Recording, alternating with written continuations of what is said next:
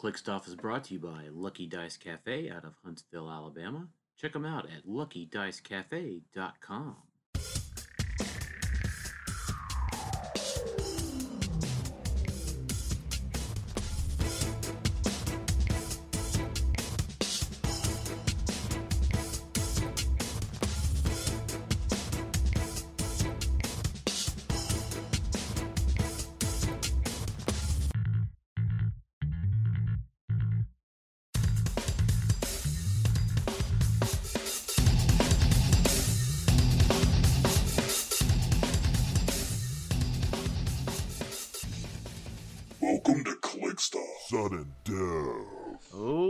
everyone to this another edition of Clickstuff Sudden Death, a HeroClix podcast, where we talk news, tournament reports, and more vital information to improve your HeroClix game.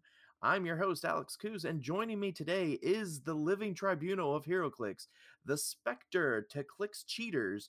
It's the one and only Aaron Morgan. How are you doing today? Doing pretty good. How about you, man? Eh, not too bad, not too bad. Uh, for those who are worried, Sam is a little bit under the weather with her voice. She will most likely be back next episode. Uh, but she said, no, go ahead and record. And so Aaron was kind enough to join us today. So uh, thank you, Aaron. I appreciate it. That intro was awesome, actually. I, I, I, I had I had the living tribunal part down, but I was like, okay, I gotta get DC in there because I know you're more of a DC guy than Marvel. So I was like, all right, who who Spectre is probably one of the better ones. I know he's not the equivalent, but Actually, you're not too far off. Uh, yeah, because there's Living Tribunal was about the same for Marvel. okay. Well, all right then. th- There you go. um, don't forget that Clickstuff is sponsored by The Rock and Lucky Dice Games. Also, Clickstuff is sponsored by Troll and Toad. Shop trollandtoad.com for all of your HeroClix needs. Trollandtoad.com has one of the largest inventories of HeroClix figures and sealed items on the web. Be sure to check them out when X Men animated series drops here in a couple weeks. They might be doing pre orders. I heard something about that, but definitely check them out. Um, let's go ahead and just kick things off real quick and let's get the show rolling with click number one. Click 1 News and upcoming events. All right, Worlds is over, and Isaac Arnold Berkovitz is your 2019 HeroClix World Championship uh, champion. Big congrats to Isaac. If you want to see what Isaac played, uh, WizKids I think posted a big article about him and his team on their Facebook page. Definitely check it out. Um, they had a great write up of some history about you know the store where he plays at. Uh, whoever wrote the article did a really really good job. Um, additionally, big congrats to Adam Freeman, Matty G, and George Massey for winning Team Worlds. Uh, X Men, I know from my experience, was a great set to play with for Sealed. Like I had a blast. There were some figures that were a little OP, but overall, the set I felt like it was a lot of fun. And to win this type of tournament, you really had to go through some really tough teams and know how to play your figures really well. I am one of those advocates. Aaron, how do you feel about sealed in general? Like, do you like it, not like it as a competitive mode? Um, I've actually always liked Sealed. Um, not just for the like balance for players, because like if a new guy walks in, pulls well, and like knows enough, he can actually have a good time, and that's always good for the game because it's going to drive people back in the store. Um, for- exactly. for a competitive standpoint, I uh, use it as a throwback to the days before cards where you could see the dial. Mhm. If you're if you're studying your set, it's like the best way to prep for any big tournament. You've got to learn the dials. You don't have to worry about your cards. Like it, it elevates you. So, I will always be an advocate for sealed because of that. Yeah, I know people don't generally. A lot of top players don't generally like sealed because of the luck factor. You have the, oh, you pulled one of the best figures, so you're obviously going to win. I think there's a lot more to sealed than people like to admit. Like, there's a reason good players consistently make top eight at Team Worlds. Right. Um, you're also looking at, uh, sorry.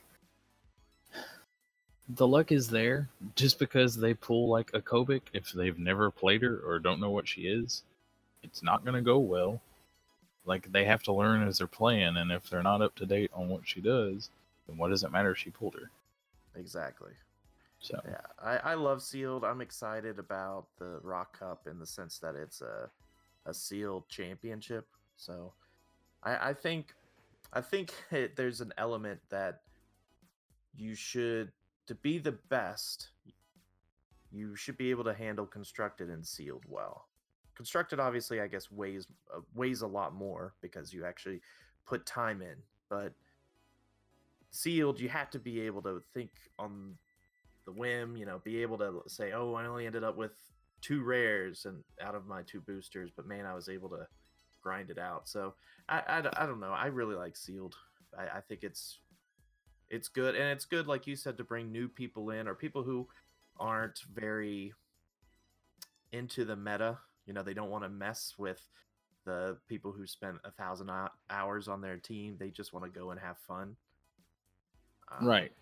Um, and and and for ahead. those who don't know sorry for those who don't know aaron uh, i know aaron from he's he's played locally in chattanooga for a while so we actually have a local group that went and participated in team worlds um, and they're not very uh, they don't really like you know the meta like intensely but they liked sealed enough that they actually went and participated in team worlds which i think is awesome. It's very inviting for people to say hey let's just all go together and we have a chance to play in a world championship without having to like devote the time because not everyone ha- can devote the time you know Right, yeah, like uh, one of those players, um, Ed. He doesn't have a lot of like free time to study the meta and keep up with it, but he's a good player when he actually gets like down to it. absolutely So um, that was like perfect for him. It was like new set, team sealed. I can go play with some friends that I know, and it was a good thing. Like that's that's a big thing about team sealed that I like. Was you, you can bring in new players and like let them like face some of the big dogs in the tournament. And usually, when you walk away from a match, whether you win or lose, with a like a big name like George or anybody like that, there's always something learned. Always. right well team clicked off we didn't do we didn't make the cut uh, we had some we pulled some decent figures we had nimrod we had dark phoenix and onslaught um i did i feel like i did the best i've ever done in team sealed. I think i went four and one. Um i won one i shouldn't have won and then i lost one i shouldn't have lost. So it kind of it kind of bounce balanced out if you will. But uh, maybe next year either way at the x-men set i i've greatly enjoyed playing it because every time you open a booster I, I i hope WizKids down the line continues this colossal booster thing and do it the way that every so often not every set but um do it like they are doing x-men because every time i open a booster i'm excited to see what it is like I, am so ready for a DC set like this. I'm. It's not even a joke. I want it now.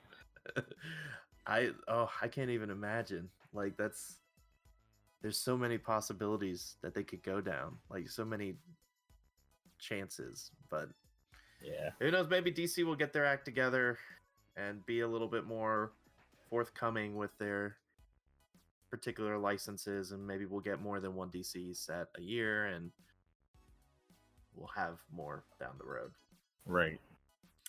Um, as far as other news goes, um, speaking of X Men, I'm sure everyone in the U.S. was disappointed last week when they actually couldn't go buy their X Men cases. Now, I'm sure some people got it when they weren't supposed to, but technically, release was pushed to September 25th.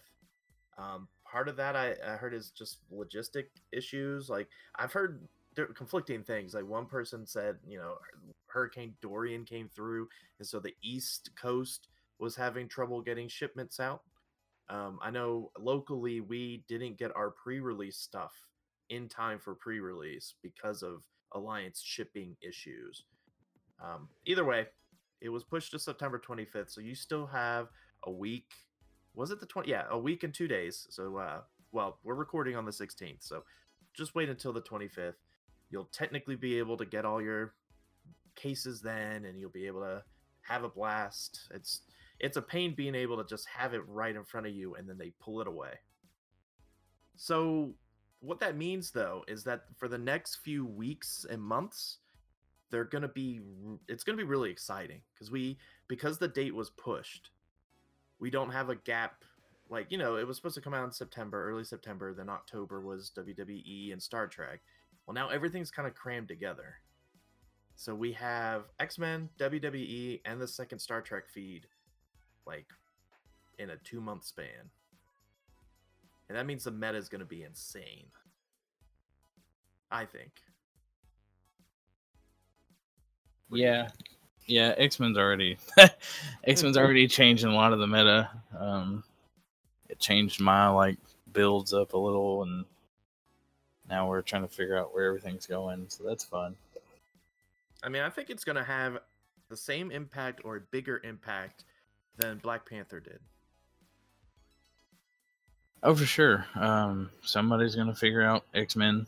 I know it's got its weaknesses and whatnot with Vulture and the, you know, Starro and all the mind control things that just dropped. But somebody's gonna figure it out, and when they do, it's gonna be that a scary thing again. Um, so once once someone figures out the perfect build for Blackbird again. Right. And we're we're close to it. I think we're really close. I think well, Blackbird goes away. We lose a lot of IDs during next rotation because the X-Men set should most likely retire. Which is unfortunate because Blackbird Blackbird just points out loses to Uni. Cuz Uni could just come and pew pew and be able to one shot it. Yeah, we need to. There's going to be something that'll keep it alive. I actually, with the bird, there could be some sneaky things to do with like the Hellfire Club. Like Emma and the bird seems obnoxious. Yeah, be, having to be within 7 or 6. Be within six, yeah. So like if gardeners aren't on that six square, they're not punching him. So that's fun. Yeah, and I mean, with all these X Men Colossals now, the Blackbird isn't Colossal. So you just get some of those cheap Colossals and stick it in front of it. They're, they're not going to be able to shoot through and just hit it. So you could put some Phoenixes or whatever, Proteus. I don't, there's no keyword there, but you know, there, there's a lot of potential now. Oh, oh yeah, for sure. Um, some other news: uh, Pauper events are underway. I think season two started at Gen Con technically. Um, I think, or they might start at the Rock. I can't remember. Um, either way, uh, rules were finalized uh, on the fifteenth for Pauper, and it's changed from how it was with season one. For season two, there's a Highlander rule in place now, so that means you don't have the the giant girls.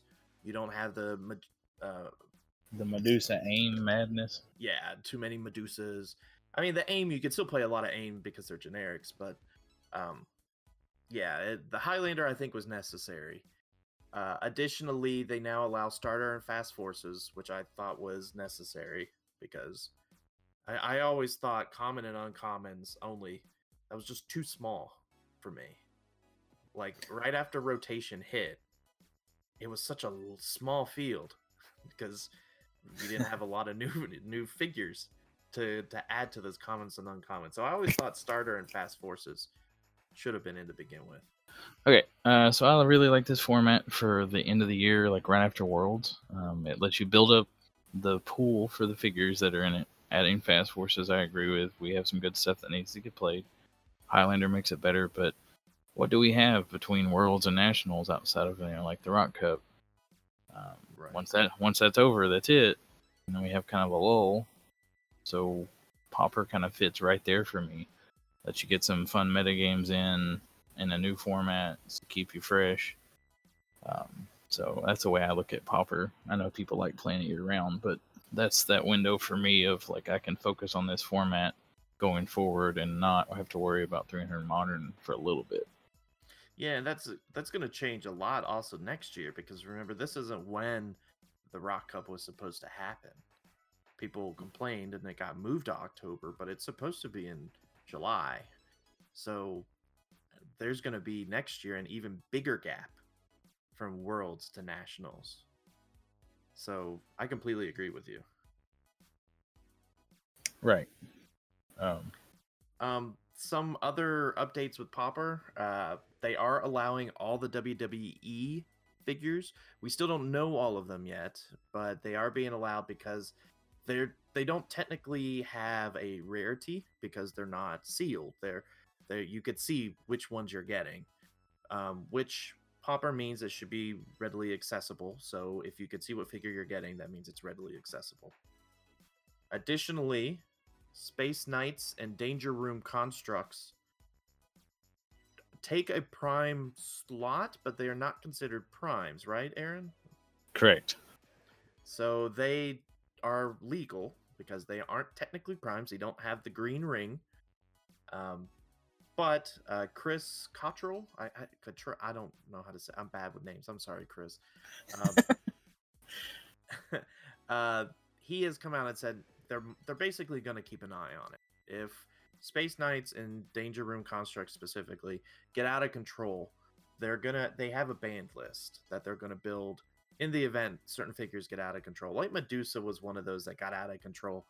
Um, they didn't really put her on the ban list because they ended up doing a Highlander, I think, and that's kind of that put the kibosh on that. So don't freak out. Um, I know a lot of people were freaking about a about WWE um, because you know they can't be shot from range if they're on their first click. Uh, they can't be outwitted, I think, if they're on their first click or their orange clicks. There's a lot of things we don't know about WWE yet because we haven't put them on the field.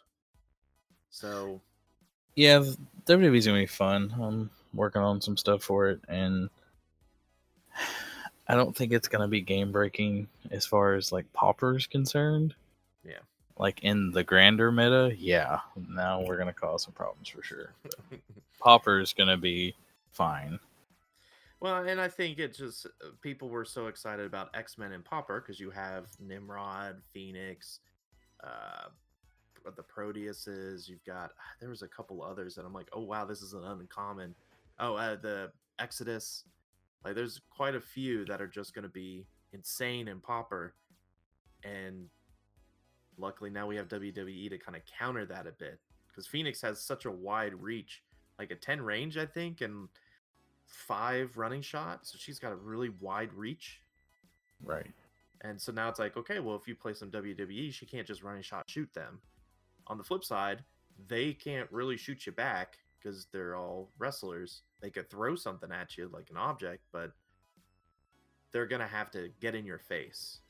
So Right. I, I, there's a gonna it's gonna be fine. Yeah, it's a it, it's a balance. Like you've got all the retail and stuff that can be played now, or the bigger figures, and then you've got guys that go, "You got to fight me, come here." So Yeah, I think it's I think it's a give and take. That's all it is.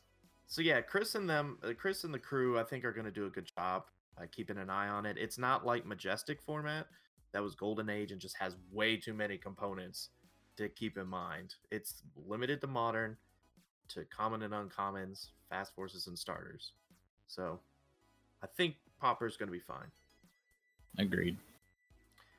All right, enough about uh, news. Let's talk about some upcoming events. Uh, we have some regionals coming up.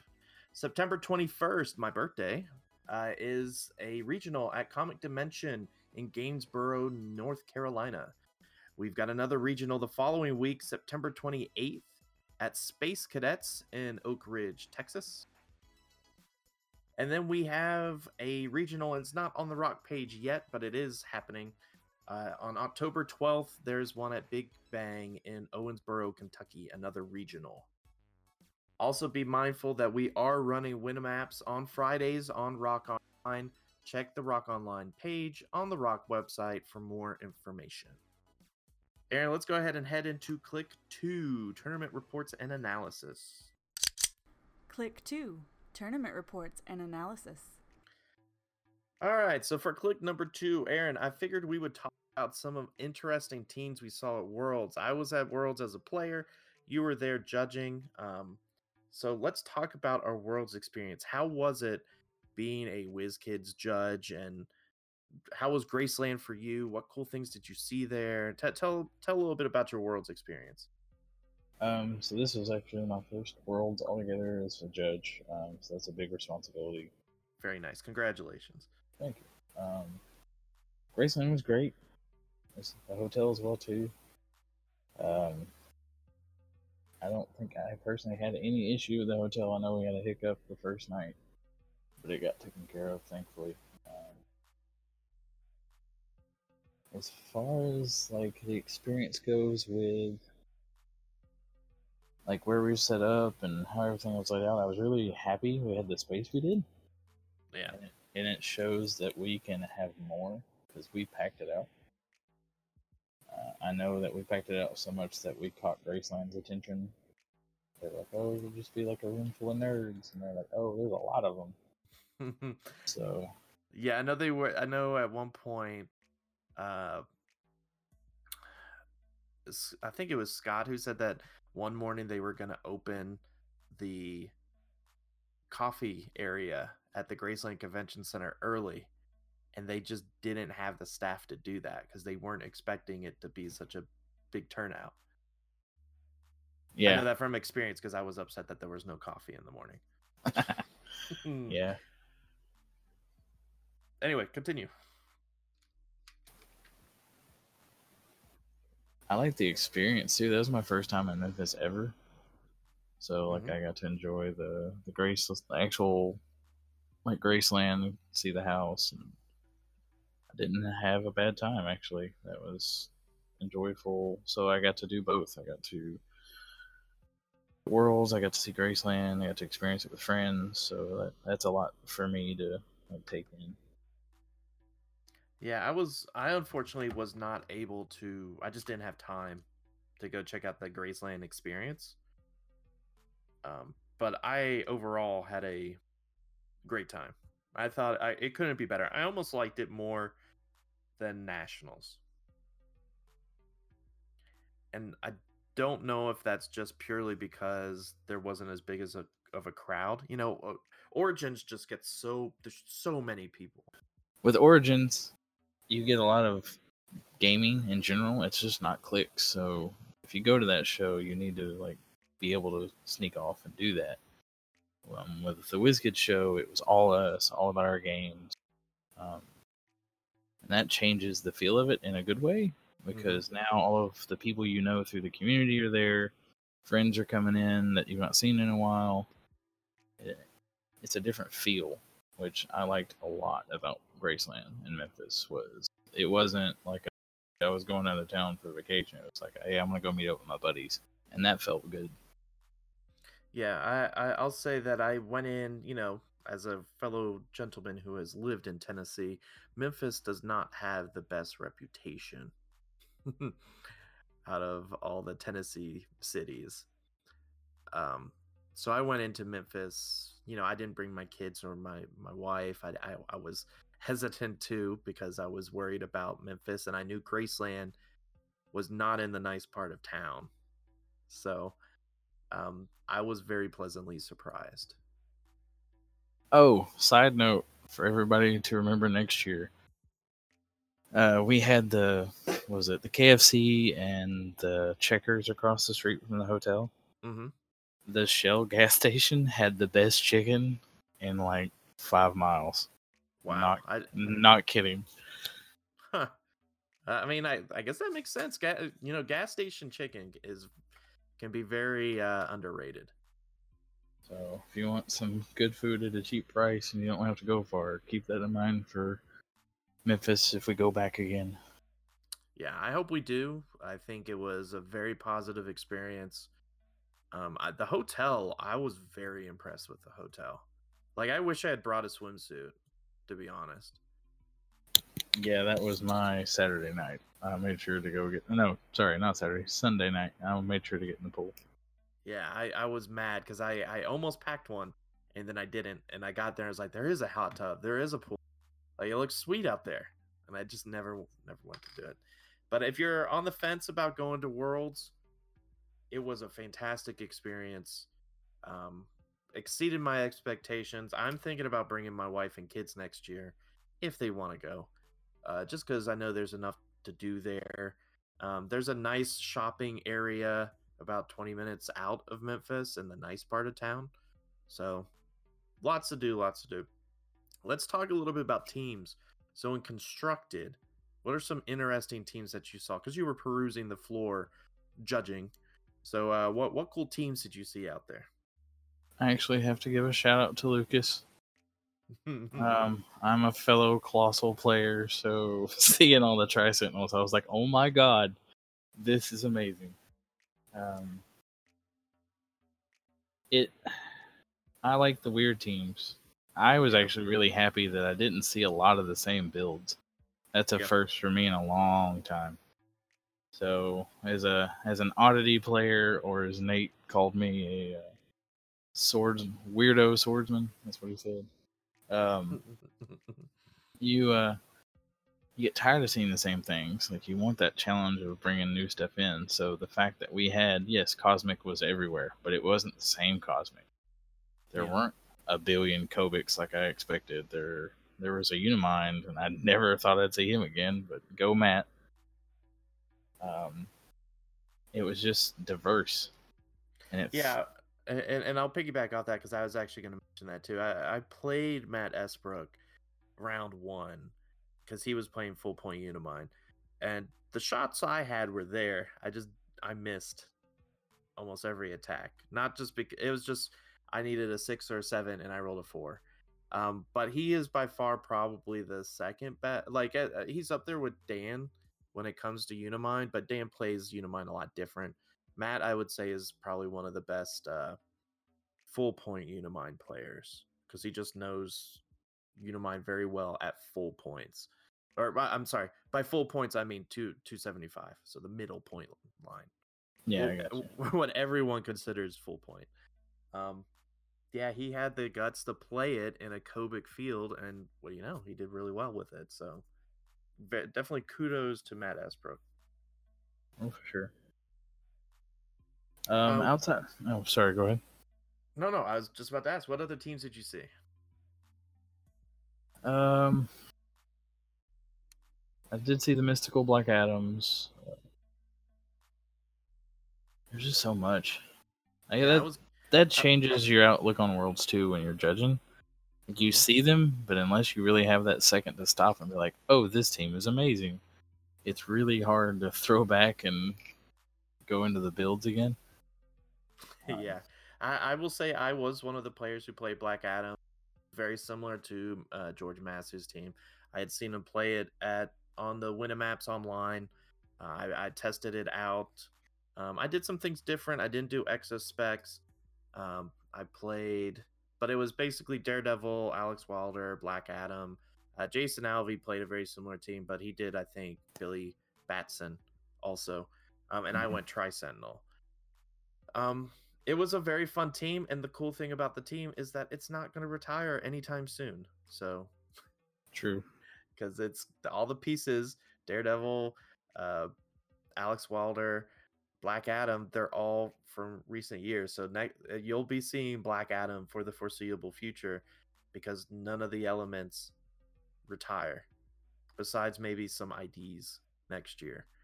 So, something to keep a- an eye out. Um, some other useful, interesting teams that I saw. Um, Nate White always brings interesting teams. He had the the Nightshade team out there. Um, if you're not friends with Nate White on Facebook, definitely just do so. I don't usually do a call out to just say be friends with someone on Facebook, but uh, he always has very interesting posts leading up to tournaments, and it's interesting to see his thought processes what other teams did you what cool teams did you see Did- you were kind of scouting the floor i know you were looking for hands and people to yell so you didn't really have a chance to like dig deep into teams but did you see any other teams that you thought was interesting I was actually surprised there were no Starros. I think I saw a retail version of Starro.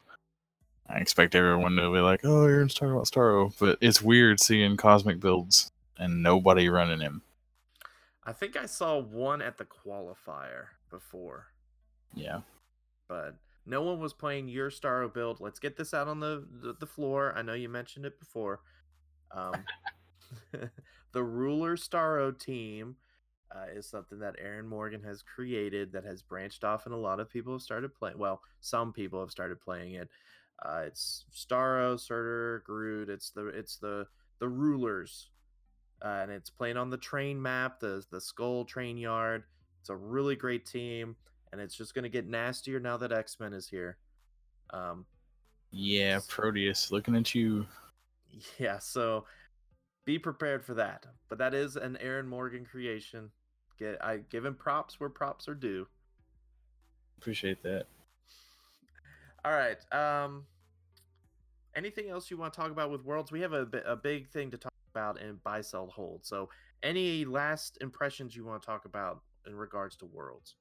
No, actually, like it was from a judge's perspective, it was actually probably one of the smoothest ones. Everything was always small for rulings. It's never like, oh, this is a broken mechanic. I can't believe it's happening. We didn't have any of that. Last couple years, we've always had something come up where it's like, ah, here we go. This one was just like people brain farting during a match. I had one. I had one guy ask me if he had to like take two tokens if he had willpower, I was like, yeah. so yeah, I mean, like everybody was so into their games, they're just like forgetting the small stuff, and that's a win for me because out of everything that could have happened, all the interactions with the X Men sealed, uh, the normal constructed events, it was it was smooth, and that's that's great. Yeah, I think the only biggest thing that came out of Worlds was the whole Hanging Gardens map thing. I think that was the the biggest thing where they ended up banning Hanging Gardens, but it was right at banned- registration, yeah. yeah, people were in line, and Kenny was running by yelling, "All right, everybody, Hanging banned." Which I don't think a lot of people had it, but it affected some builds, and I understand why it was banned. Hundred percent agree with it. It was Yeah. just one of those like surprise, and I in my head I was like, man, I am glad I did not pack that map and build my team around it because you're going into worlds thinking, oh crap, my Right. me- my mechanic idea is gone. Well, it's a it's a gotcha thing. Yeah. and we tried so hard to get rid of the gotcha stuff going in that as soon as it came up we're like nope gotta fix that um i know it's still legal in rock for now. I know howard and jay have to talk and figure out what's going to happen there but i did talk to jay because i had a couple people ask me after worlds about that. So until jay and howard say something on the realms page it's still good to go. Yeah, I Try wish go ahead. I wish there was just ways to fix that, like just say you can't use special terrain on these maps or something. Because you know some of the maps are beautiful maps. Hanging Garden was a pretty good looking map, but it's banned now, so you know people ruin things for everybody. Well, I mean, even without special terrain, look at Proteus. I can still do it. You could, ba- yeah, you could barrier, but I mean they didn't ban Harley. What was it, Harley's apartment? Yeah, that was rough. Where you could just put a, a plane down and if you didn't couldn't fly you're out of luck they didn't do that anything to that and, and i think that's just because WizKids and uh, you guys as judges are becoming better aware of potential gotcha moments like you're saying so it's it's a better place than where it has been Agreed. Uh, 100% on that. All right so we got a little bit to talk about in click number three so let's go ahead and get there Click 3. Buy, sell, hold. All right, so you guys know I like to change it up in my buy sell hold. Um, for click three buy sell hold, what we're going to do this time around is we're going to talk about figures that you really want to have if you're going to be playing competitive meta meta level play. The reason I'm bringing this up, and it's from personal experience, is I don't have a ton of money to, to be able to drop into HeroClix like some people do. Aaron, I think between you and myself, we have enough children to have a baseball team. So, Angry soccer hooligans, but yeah. yeah, so we don't have tons of money to throw into HeroClix, so we have to be particular about what we buy, what we can't buy. Yeah, So, let's talk a little bit. We're going to go through uh, this is going to be a multi segment thing for tonight's episode, we're going to talk about three sets, the most recent ones X Men animated, the Star Trek feed, the first one, uh, uh, Bravely Go. Is that what it was? Or is something like that? Uh, resistance is futile. Resistant and Futile. That's right. And Black Panther. And what we're going to do is we're going to go through the set and talk about figures you have to have in your meta collection. And this is because potential craziness or whatever. We'll, we'll, just talk through it. So we're going to start with the most recent X-Men animated because that's the one everyone's like, okay, what do I need to get? What do I need not need to get? We, the whole set's been spoiled. It should already be out. So I'm gonna head I'm gonna go ahead and include it in this. Now I will say this: we're not really gonna go over a lot of commons and uncommons, and maybe not too many rares. Mostly because even if you don't own those, they should be fairly easy to get. You could go on Troll and Toad and pay a dollar or two to pick up these commons and uncommons. But we'll highlight if you have any you want to highlight, Aaron. We can and say, oh yeah, Yeah. you want to get, you definitely want to pick up these commons or uncommons. Um, so let's start with X Men. What figures are you gonna have on hand because you you see the potential for meta play? Um, and I don't not too many. We don't want too many fringe pieces. Mostly figures you're like, yes, I want to have one on hand because it most likely will be on a team of some sort. So, do you have any X Men commons or uncommons? I'm checking over it now. I mean, the danger rooms. I I hate don't die, but yeah, they're still good, even if you run them different ways. Um, popping a Magneto into any vehicle is gross. Yeah, I Um, think the danger room you you're fine with owning all three. There's three of them: Magneto, Sabretooth, and Mister Sinister. Um, all three are good. They're Yeah. just playing good. You uh, on the on if you take a first glance at it, you're like, oh, you can only do one damage, but they don't die. It's very hard for them to die. Right. Um Friends of Humanity? I in like Pauper and stuff like that. Sentinel generation is gross. Yeah. Especially for their points. Um I've always liked the like suited henchmen and games where those things are included. Mhm. So even if they never like make top tier meta, I'd probably build them in Pauper. Just to see how they do. Yeah, I've always erred on the side of caution when it comes to uh, generics that could be, be brought in from an outside effect. So pseudo henchman is like that. Friends of Humanity, there's a quite a few figures in here that could just bring them in. So you should have at least three to four, maybe five on hand. They shouldn't be that expensive. So No. Never. Um, I'll say out of the commons, the only one I'm really looking at is Beast for 50 points, just because he has the perplex. For he he's he's got potential to be on scientist or X Men teams because he has that plus two perplex.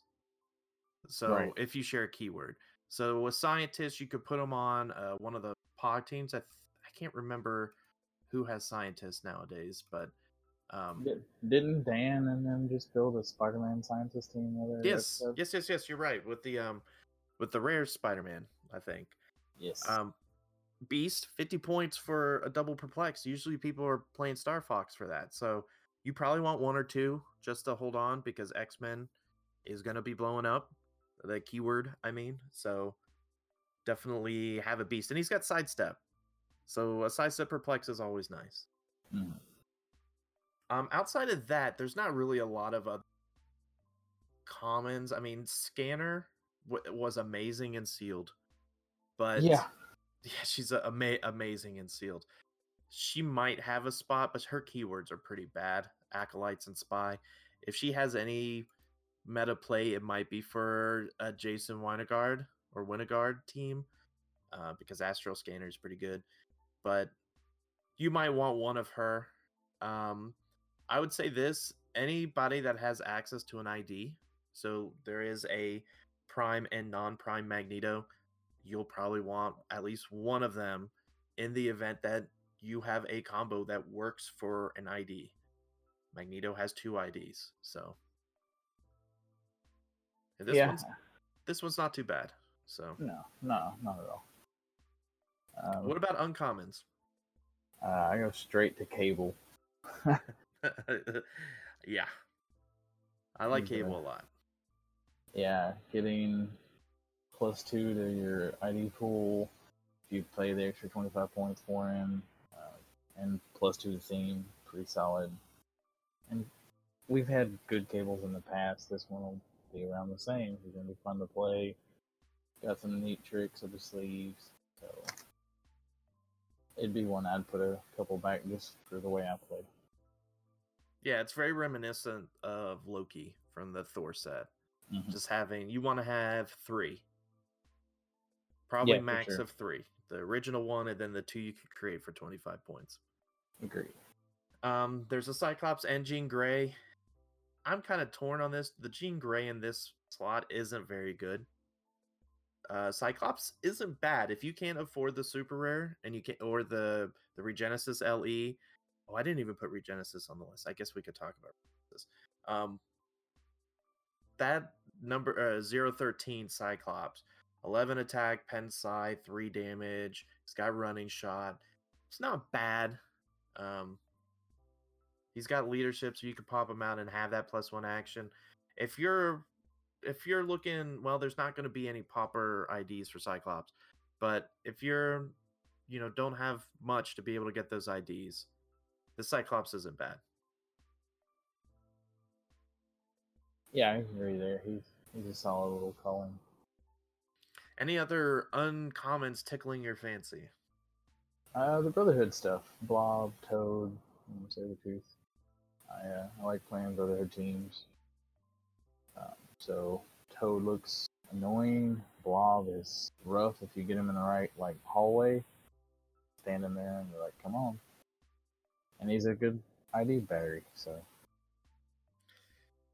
Yeah, I don't know meta wise how much Brotherhood will see play. I know I I'm not sold on Toad. I am sold on Blob. Blob could be very annoying for 60 points on a, do- a don't die type team. Um just because you can only deal one damage. So it takes five hits to kill Blob. yeah, you're running with the, the danger room stuff.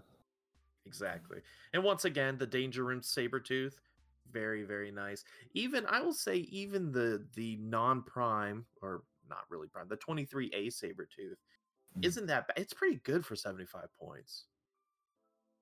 Yeah, he's a run in, rip your head off. Yeah, Um, because he heals a lot.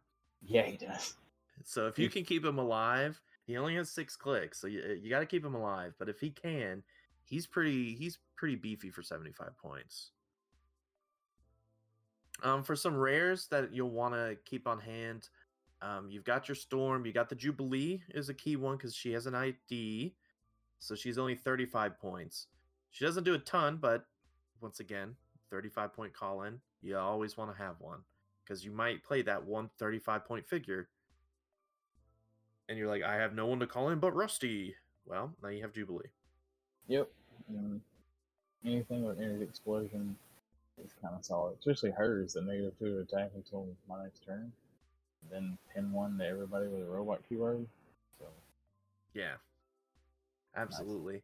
I, I'm not really feeling most of the other rares are good on their own, but as far as meta concerns, like competitive play, I'm not seeing too many others. Well, how do you feel, Aaron? I'm double checking real quick. Um, celebrity, um, Mesmero.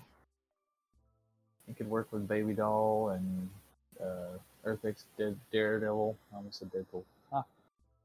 But uh, could be fun. It's a tiny Starro for 45 points, so he can call in stuff. He's hard to hit. Um, That's true.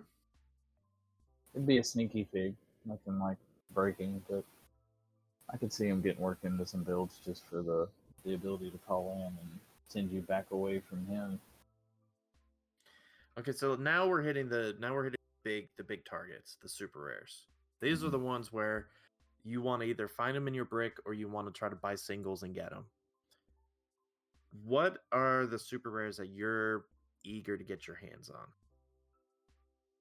Let's see. Right now, we're just talking about the standard size figures. We're not talking about the colossals yet. Yeah, I'm going through. Um, we're talking meta only, or like in general?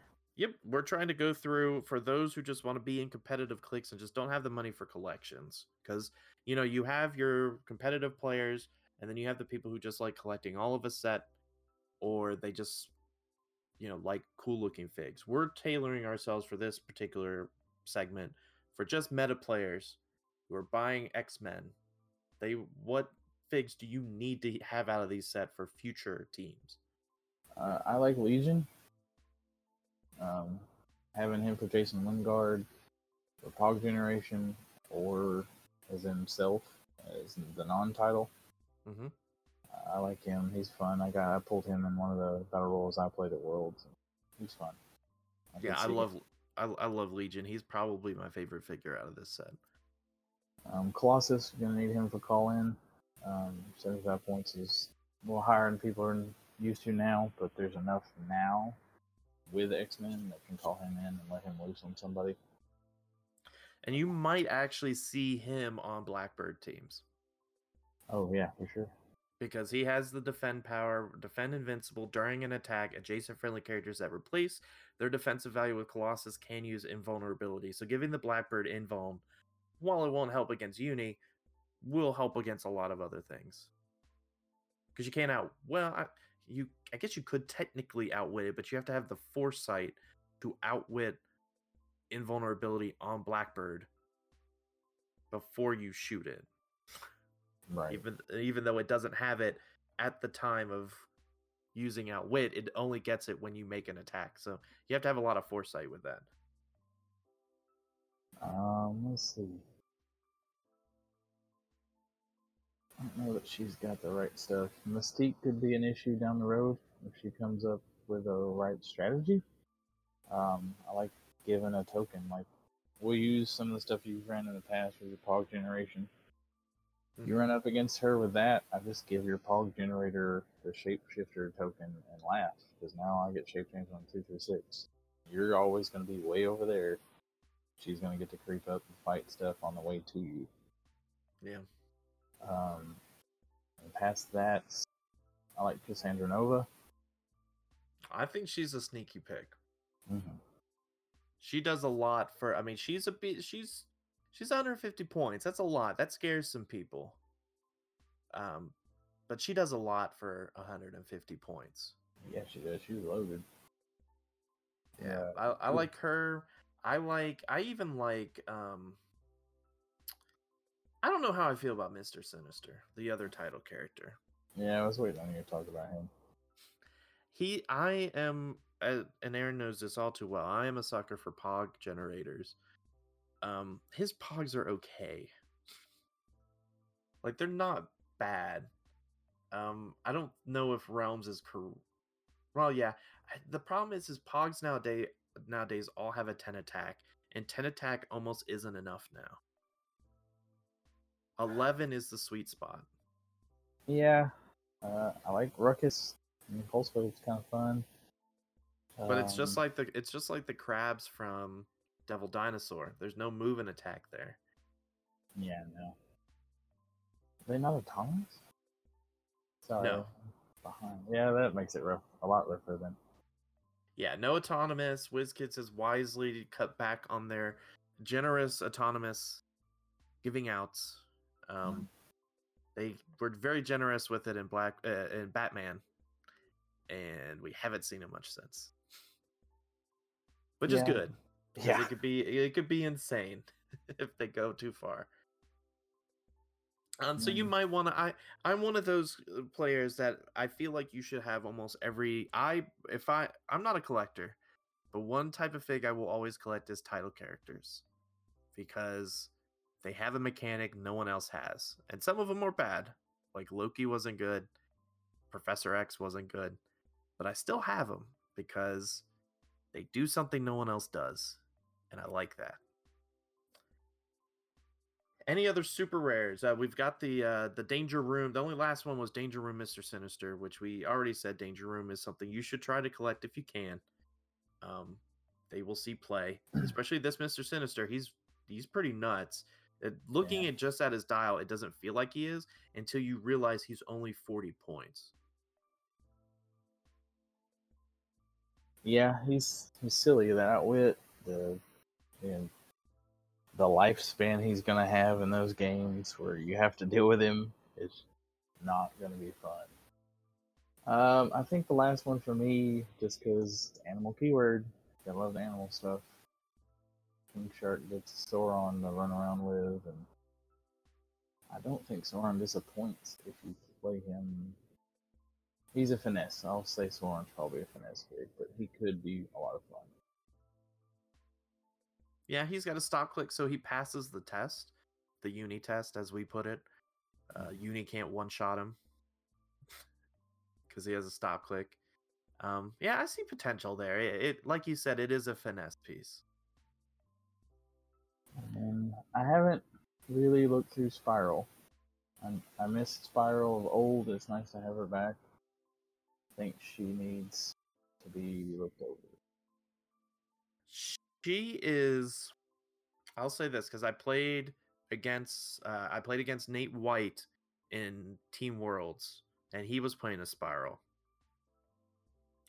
She's good, but she's just missing something. Like it's always good to have shape change super senses. It's cool to have that ability to just phasing teleport, move less than five or less, and you can use incap and TK at no cost. But it's very situational. Um, if you Yeah. pull it off, it could be great.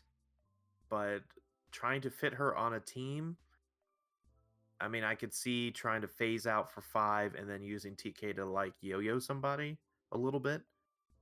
If she Or wasn't 80 points, her and Black Adam could be a problem. But she's eating up a lot of that board space. Yeah, that's the problem. If she was more like 60 to 70 points, I'd be happier. But 80 is a little too much for me. So I, I'm not super thrilled with her. She's not like old Spiral. no, God, no. not not the old Spiral that was uh had to be eroded.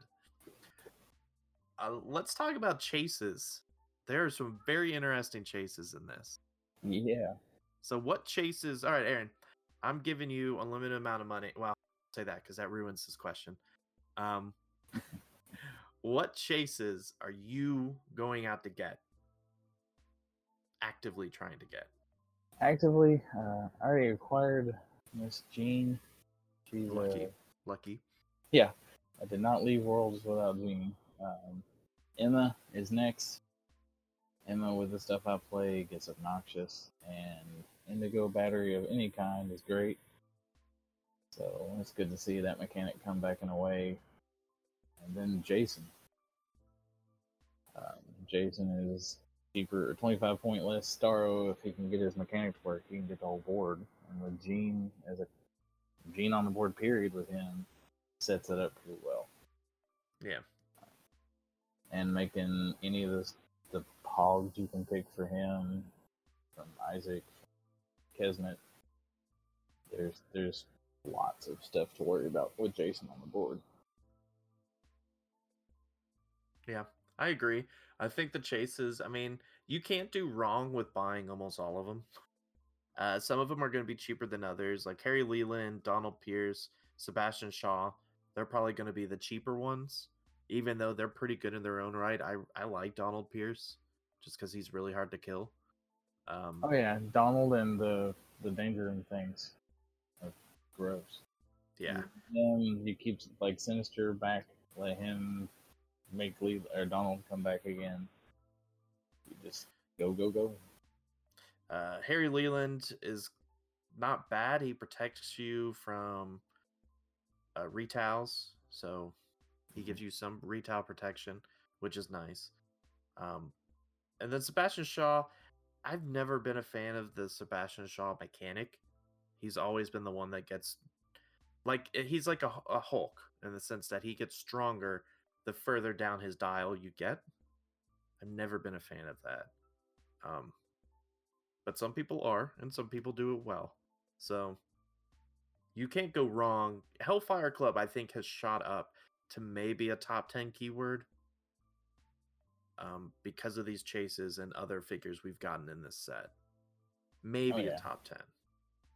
Yeah, I'll give it low level top ten, and that's not a shot at it.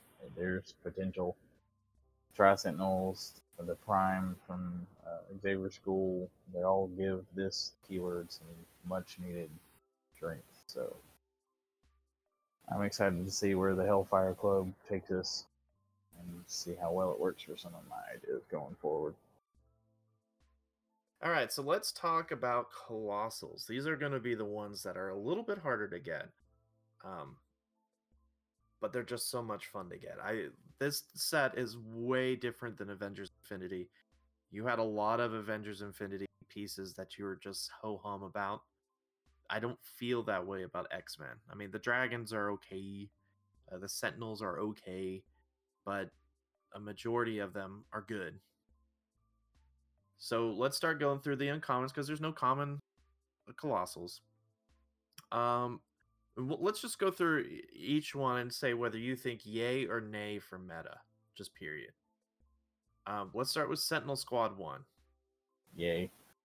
See, I'm giving it a nay, but I don't know. I haven't played against it. So tell me, Aaron, why do you like Se- Sentinel Squad One? The danger room stuff. You pair it, you put Magneto in it, fire away, and when they Oh yeah, it- this is this is. I'm sorry, this is the vehicle one. yeah. Ah, that my bad, my bad, my bad. I was thinking of one of the other. I thought I didn't know this was the vehicle one. and it's with its multiple starting lines you can choose. Like she gets plenty of powers.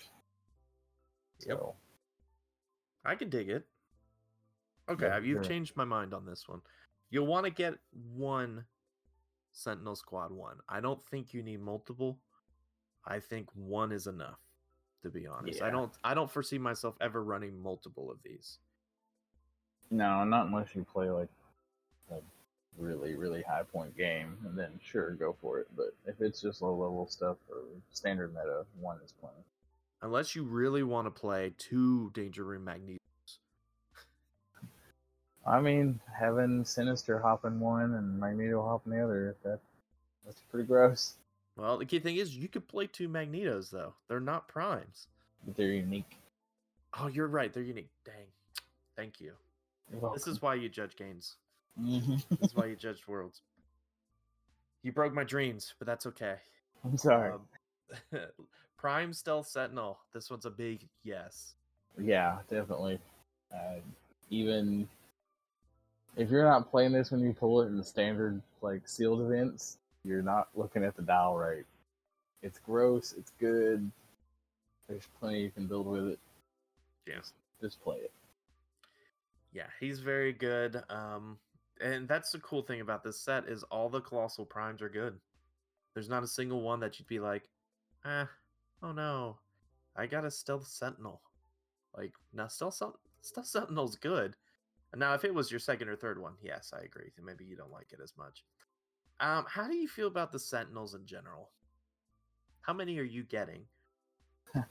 That's a bad question. Um, probably more than I should, but that's not just for meta. gotcha. I uh, Master Mold and Nimrod and Bastion have always been some of those X Men related figures I'm like must have just for a big game. You know, we've got I run a seven thousand point Black Lantern team when we can play it, so Master Mold is just screaming for more fodder.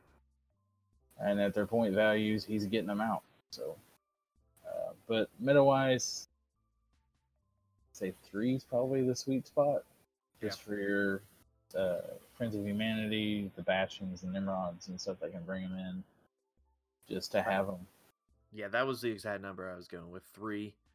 Um, they're not they're not good. I don't see myself ever playing them by themselves. Um, because they're only two clicks long, which I know, thirty three points, decent stats, colossal, all of that, sure, or twenty five points, but I just don't see myself ever playing them. Twenty five points is a lot in this meta now, so have a couple for when someone has that leadership power, but you might debate whether you actually want to bring someone in. So, like this, because they do count points. So, have two or three just to have on your sideline, or I guess they don't, they're not on your sideline, but to have when they're generated. You probably won't ever build with these. They're not like your typical um, colossal retails you have in the back because they don't have retail, period. Right. Nimrod, I think that's a resounding yes from both of us that you at least need one because he's not unique, is he? I don't think so. He is not. But you're rarely ever going to play two. You can't really play two Nimrods because he's 175. So you definitely want to get a Nimrod. He has a lot of potential in the meta, uh, just period. I don't think he sees a lot of play in 275. I've talked about this on another show, uh, on the click st- the what we did before Worlds. Um, but still, even at 175, he's got potential. He just does so much. Yeah, Nimrod is gross. He's what Thanos needed to be. Yeah. Well, I So- think anyway. Thanos is still good, but Nimrod is playable. So G004, we've got the Creamsicle Proteus. I love the Creamsicle Proteus. I can hear Tyler like giggling somewhere. Yeah. yeah. Tyler Tyler's really well, that one and another one we're about to get to, he's giggling about. So um Yeah. I love the Proteus. I like I love, part of me like I'm not a big collector. I love the sculpts. Like I love the bright colored see-through sculpts. Oh just- yeah. They look look- really cool to me. Like so, uh, we had a local um, pre-release, and people pulled Proteus, and I was like giving stuff away to get them because I love this Proteus. Um, now I I don't know how long Proteus is going to stand on it. Like Proteus does a lot of dumb things, and when figures do a lot of dumb things, people like Aaron and the rest of WizKids keeps an eye on it.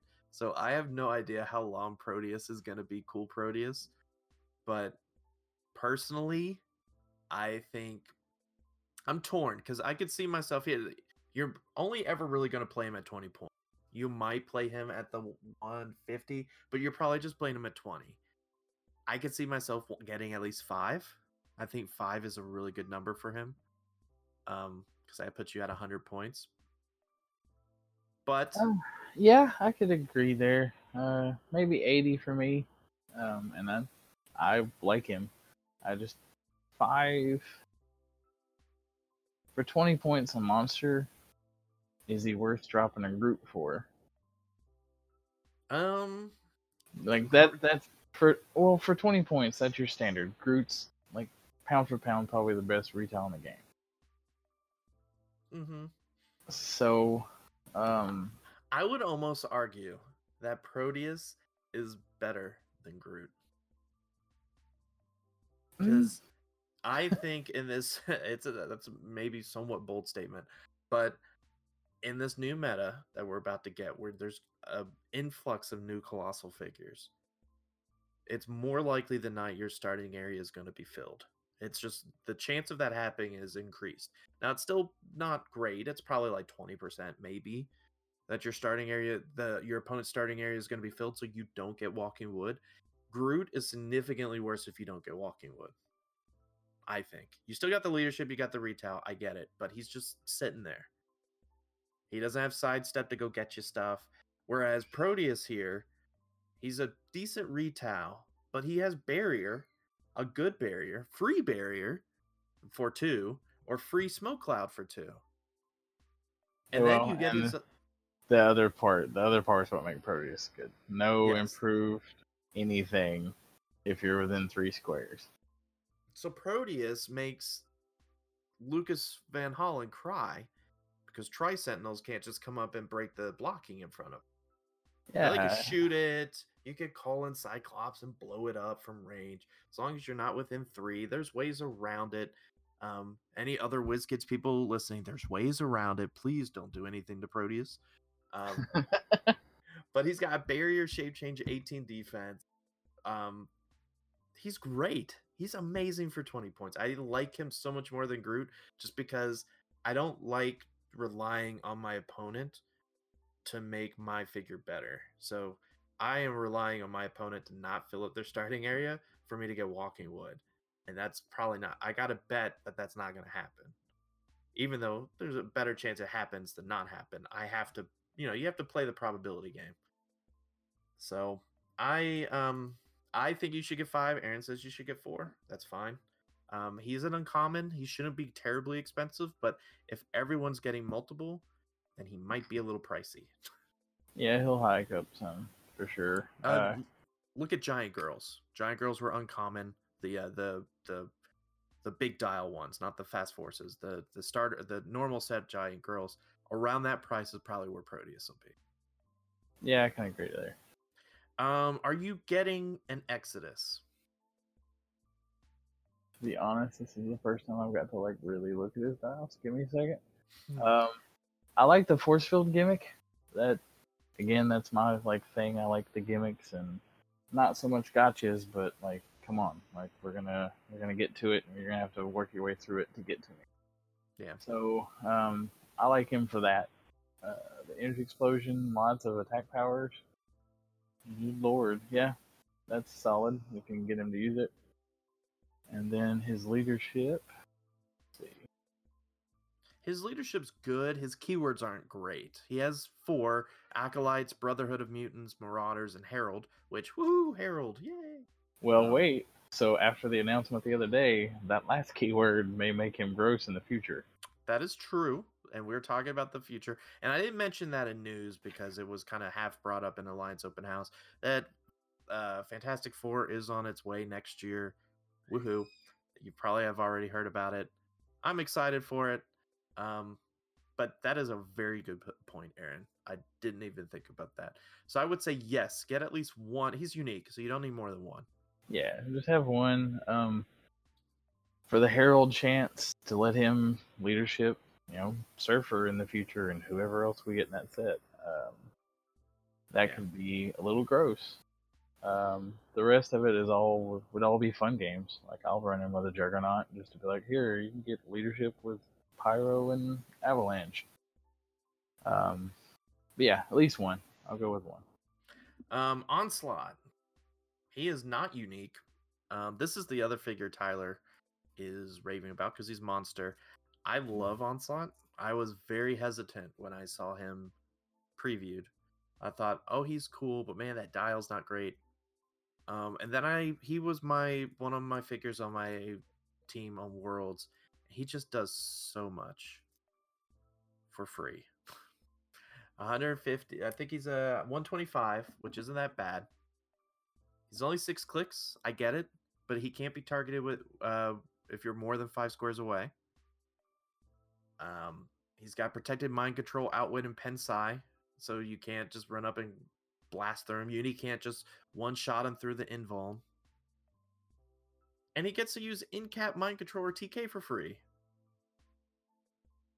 Yeah, Onslaught's kind of um, rough. Yeah. Like you'll probably you'll probably never use his attack power. um, Unless you roll doubles with like a ranged attack. Because it says he can knock back characters that use charge or combat. So if you happen to roll doubles, in general, when you're shooting someone, cool. Because he's got a nine range. But you're never running in and it's the second part of his powers if he close attacks. And he doesn't have movement powers, like move and attack outside of sidestep on his 500 click dial. So you're only playing him at 125 it's very unlikely that you're going to run and punch somebody. it's not WizKids legal, but you know what, what map he would be a lot of fun on? What map? Ultimate Sacrifice. Please get on the ledge. yes. I want to knock you off and make you take more damage. Yes, that is fantastic.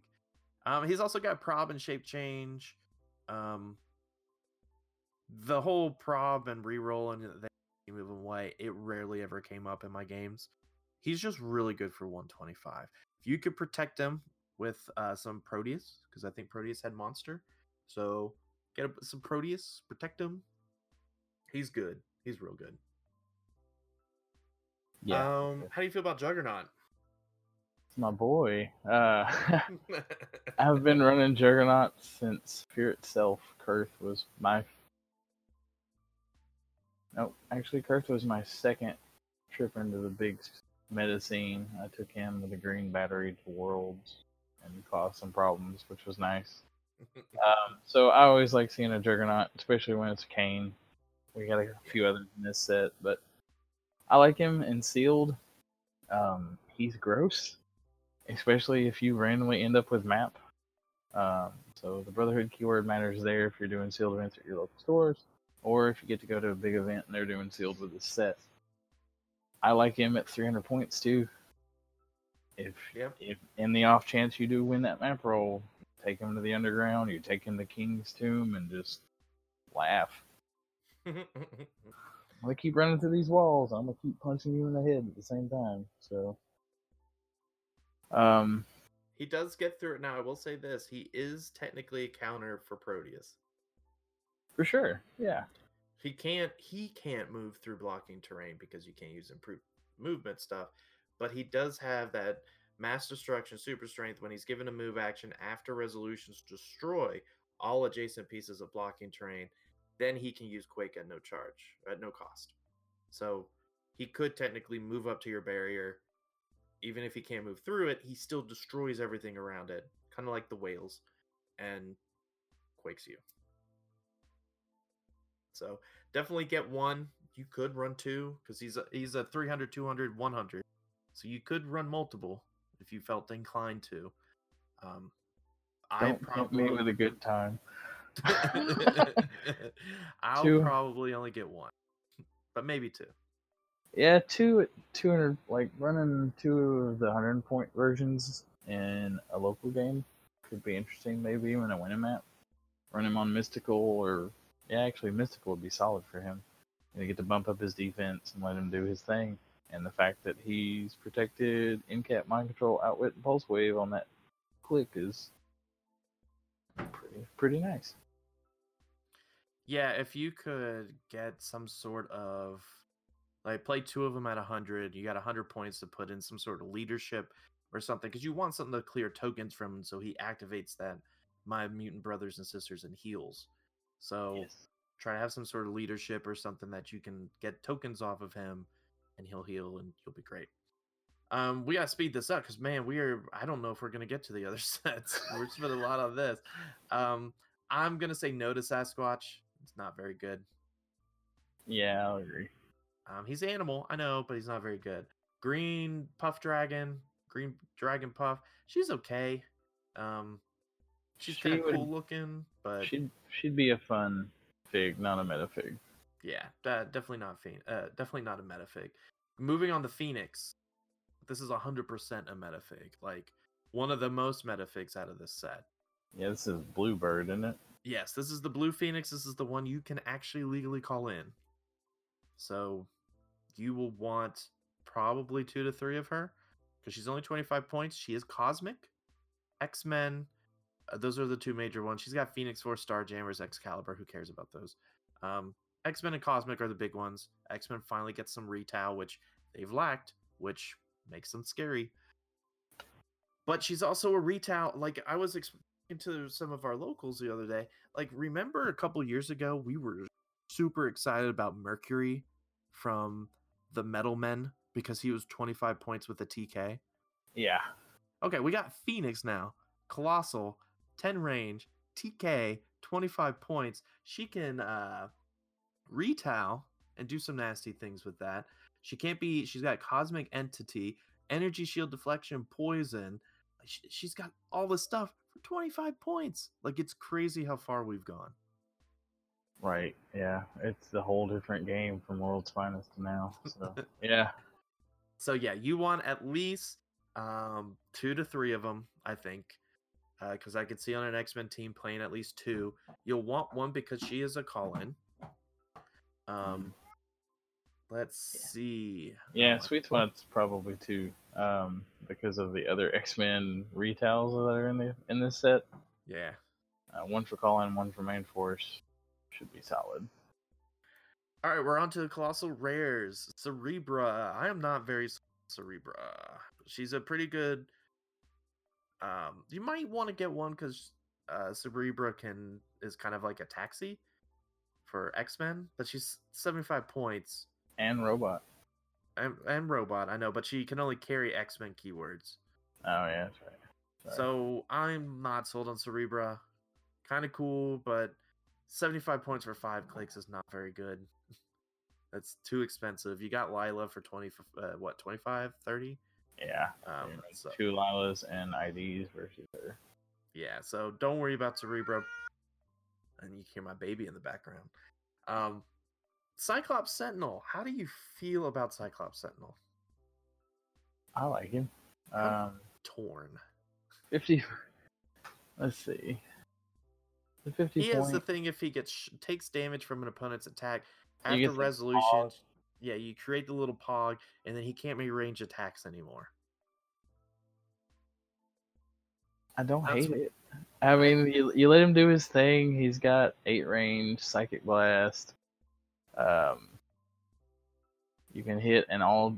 It's energy explosion with except for one pin, or action tokens, or knock them back six squares. That's. I don't hate him for fifty points. I don't know. I don't know that I would go higher in a bigger like a meta game with him, but Mm-hmm.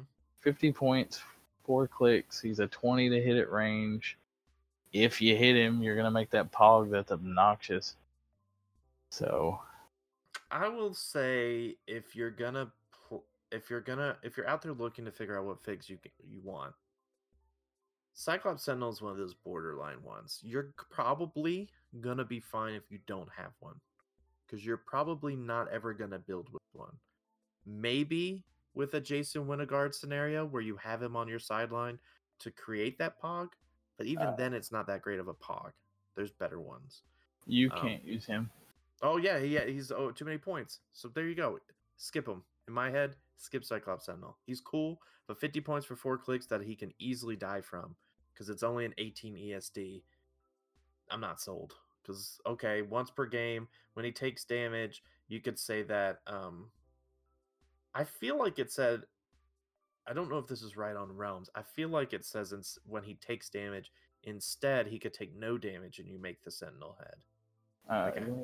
Give, me, a s- give me a sec. I'll pull it up. This will be a spot I need to say something. If you ever doubt anything in HeroClix, go to the win. It is there for you to use, and we try to keep it updated as much as possible. especially when there's a lot of broken stuff. Unfortunately, like the national air and mini shredder scenario. Yeah, it was gross. That was yeah, that was a crushing of dreams, right there. Yeah. While while he's looking this up, um, I'll go ahead and move on a little bit to Yeah. Bastion. I don't. Bastion's okay. I don't think you have to have Bastion. He's No, he's a he's definitely a uh, cool like collect and play for fun pig. Yeah, Me- I mean, he's not bad because 100 points you get 8 clicks. That's that's pretty good. Um, Well, but he so doesn't do a ton. So well that and his blocking his barrier thing. hmm Um, if you're a colossal player, throwing down that blocking that says no matter unless you're a standard size figure, you're not shooting me. That's kind of fun. Yeah. But yeah, I can see where he's still on the fence. Um, yeah. And, and we're talking mostly fix. Okay, I've only got 20 bucks. What can I buy? You don't want Bastion. Uh, No. He's cool collector, but no. Next one I think is Aaron's one of Aaron's favorites. Oh, is it? Are we at Kevin now? Uh, Proteus? Yeah, Yes, we are at Limeade Proteus. he's the Kool Aid man. Yeah. Um, yeah, this Proteus is gross, and ten points, and ruler, and monster, and deity. The ones who want to break out that keyword, there's a few figs with it. Um, I actually got to put this on the field today with Starotech. It's rough. I just can't believe that they are willing to make another 10 point colossal. Like we had Flores and we were like, okay, can't wait for Flores to go away because that's just dumb that you could play six Flores and get plus six to map. Like that's dumb. And then we had Giant Girls and we're like, okay, well, Giant Girls. So okay, well now we got one for monster and ruler and deity. So sweet. Yeah. Um him with autonomous things is I can shut off my entire side of the skull camp map with the, these figs if I have enough on the board. And that's just Starro and the Starro fight. You're gonna have to shoot at me, and I'm not gonna let you shoot at anything but Starro, and you're not gonna like what happens after you do it. So I, for every keyword he has, he's gonna be the new Flora. He really is. The Yep. fact that he gets um, to place a piece of blocking for each one you have every time someone is given a costed action, and that's any character within his range. So if you have to use retail to get him on the other side of the map for whatever reason, and I lock you down, uh, you moved, cool. Here's a blocking to like shut off this hallway that you were trying to go to. Oh well. Um, the fact that he can heal uh, the super senses. Yep. That he goes from That you can't outwit. It's a you couldn't anyway because it's a stop but he's got power cosmic. Right. So it's double protected. Like no stop click, I'm still power cosmic. Crap. Um but then he turns into worse things. He's he's good with the skull camp map bonus on his own if he heals. He gets in cap force blast super senses. Uh it's an an an obnoxious thing that I see getting played. For sure. So No matter I would say this is one of those that you probably want eight to nine. I know that sounds like a horrendous amount, but he's only 10 points. So probably max of uh, the least amount you want is five, five to six, maybe. yeah, um, I don't know what the future holds for this figure right now, but Yeah, any- until until then, and any chance you get to play it before anything does change, if it changes, cut loose and have fun and enjoy it. Um, I know I'm going to. Yeah, and we, we preface that by saying that it, it, it's been in history's past when we get figs like this where you're like, oh, this is dumb. That's when things are probably going to change for it. So right. that's why Uh, we preface Proteus with saying both Proteus are pretty dumb for their cost. So they might change some things. Uh, That's my guess. I'm guessing that they're most likely going to change some things. But then again, I've been waiting for them to change Trader and them for a while. So, you know what? Like Aaron said, let's enjoy this ride while we can.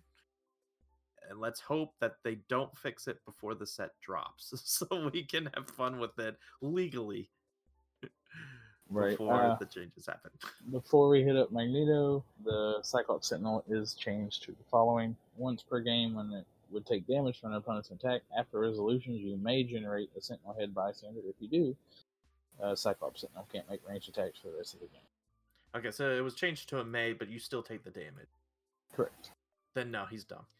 Um, like bad dumb, like not Yeah. good dumb. Four clicks, okay, pew, you're dead. No little sentinel for you. Sorry, buddy. Yeah, no, skip that. All right, Magneto.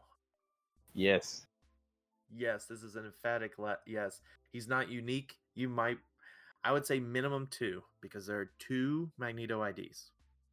I maybe three. Um, so he does what Blue Phoenix does, but he does it for Ruler, Hellfire Club, and the Brotherhood.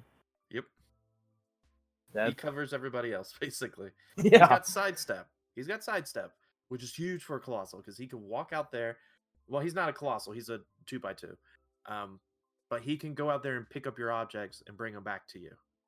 That is huge. uh, and his leadership. And Or you can TK it, I guess, too. But yeah, Well- leadership. leadership and the free choose a character within range and line of fire. Place that character in a square adjacent to its current square. All right, Jason, you need one more step. Here you go. Um, Um, he's good. His his um colossal retail is kind of meh. I don't know if the realms one is correct because there says a typo in something, but uh, his is just you go over there and he makes a ranged attack. He's got a range of eight, 10 attack, three damage. It's not bad. You're mostly going to play him for the keywords, the TK, and the leadership. for just 25 points. He's what propels Hellfire Club to me to a top 10 because he actually is a colossal in the top like outside of the next couple ones we're getting to. He's one of the ones that you can put out there and move your Hellfire Club figures around. So that's why I think Hellfire Club is one of the top 10. Uh, so let's point that out too. He is still standard size. He's not a colossal. Right. He's a two by two. He is not a colossal. Um, but he's still advised by the rules of being a multi base. So he can't be TK'd himself. Um, things like that. He can't be just carried normally. So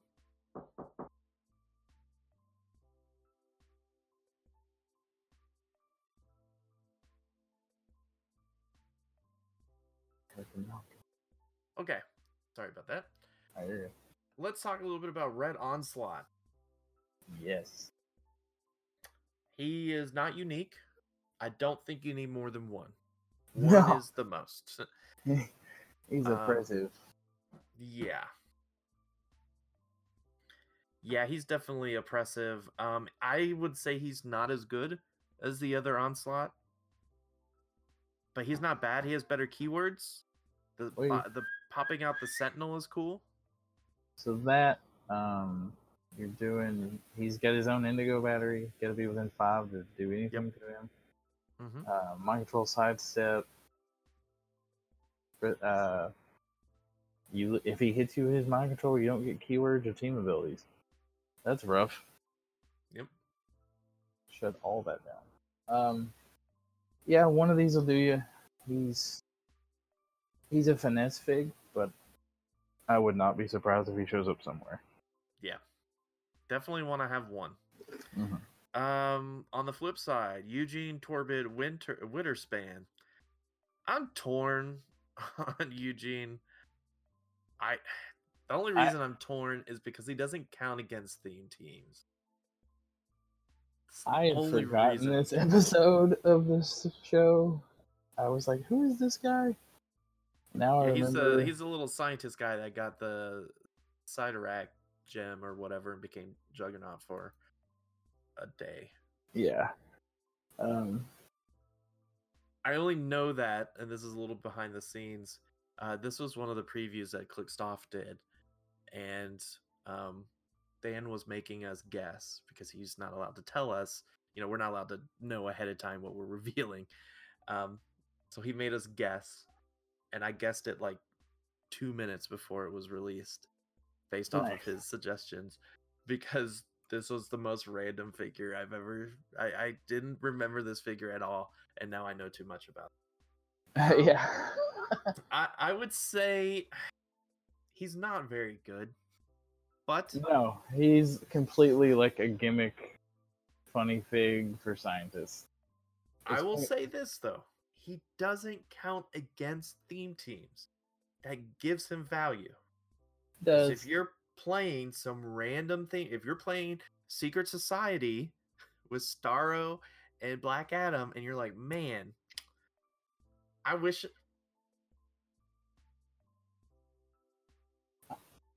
I'm just gonna be honest up front. I'd play the Wizards over him. And get Really? the- yeah. Well, I mean, they're gonna bump up Starro if they're next to a J. They're next to blocking. It's harder to hit them. Okay, I, I- I'll give you. I'll give you that. I uh, I would play him with some fun scientists like uh, him and Doctor Demonicus for some Golden Age would be funny. Uh, just because they're gonna he's gonna run around and distract you while Doctor Demonicus brings out his colossals to do work. Um, so th- there's there are places for him. Uh, so we'll see where it goes though. I think if you're out buying, you can do with one. Yeah. Because you could probably fit him on a team like the Secret Society or some keyword that just doesn't have enough oomph. Because he's not bad. I mean, his if you actually hit with Quake somehow, I mean, if you hit, they can't give action be given actions except move actions. I mean, that's amazing. Just- Yeah. you just gotta hit. That's the problem. Yeah, you just gotta hit. You gotta get them across the map and hope they don't hit for three. yeah, yeah. There's there's little things, but a whale could carry him around. So That's true. All right, Prime Colossus is an emphatic yes. Yeah. Because he's a call in. You can only have one because he's a Prime. So we don't really need to go into this one because Yeah, no, Yeah. he's self-explanatory. when to go. Do it. This is this is a tri- this is a tricky one because I don't want to tell everyone to go get Wendigos because his price is already ridiculous. I know it's pre-release esque. He's sitting around forty bucks right now for a rare.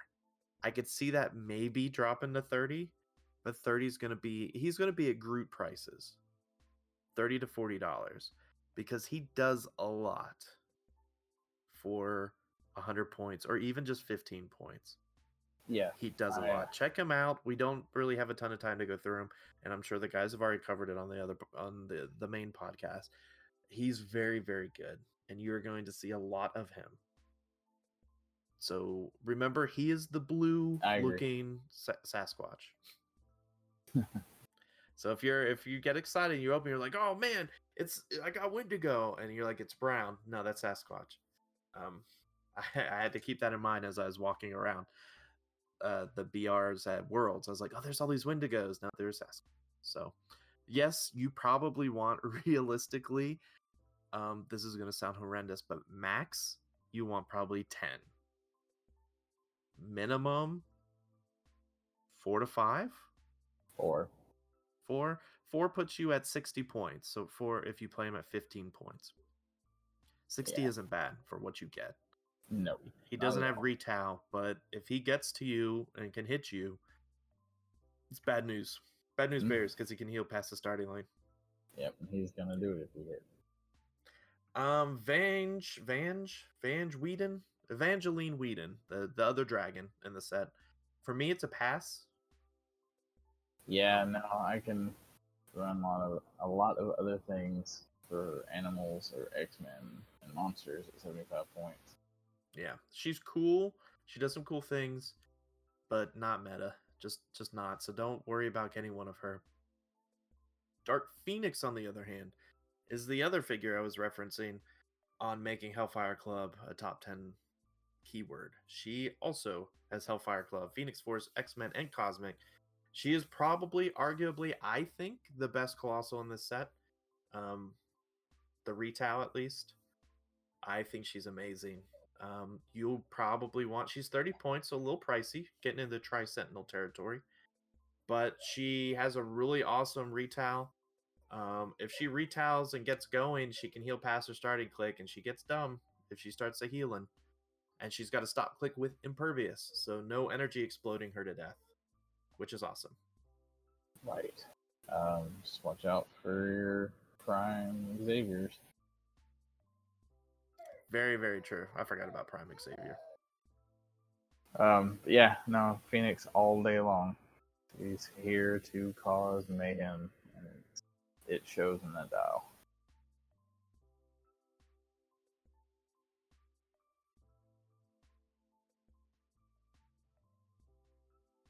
Yeah, so I think with Dark Phoenix, you probably need three, because that puts you at 90.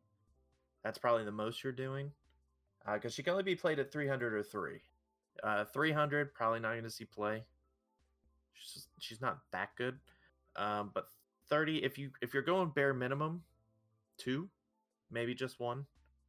Um, but she's probably next to the other Phoenix, one of the best X Men retails. One of the only X Men retails, but she's going to be good. I mean, she's going to be good because she can attack smaller figures. That's the key thing with her. She doesn't have the colossal indifference. Um, so she's someone I'm targeting with. Well, you can't call her in, so that's another key thing. So she's good. You probably at least want to have one.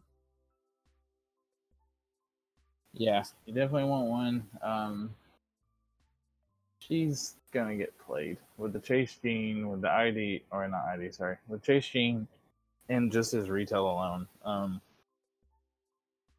go for it.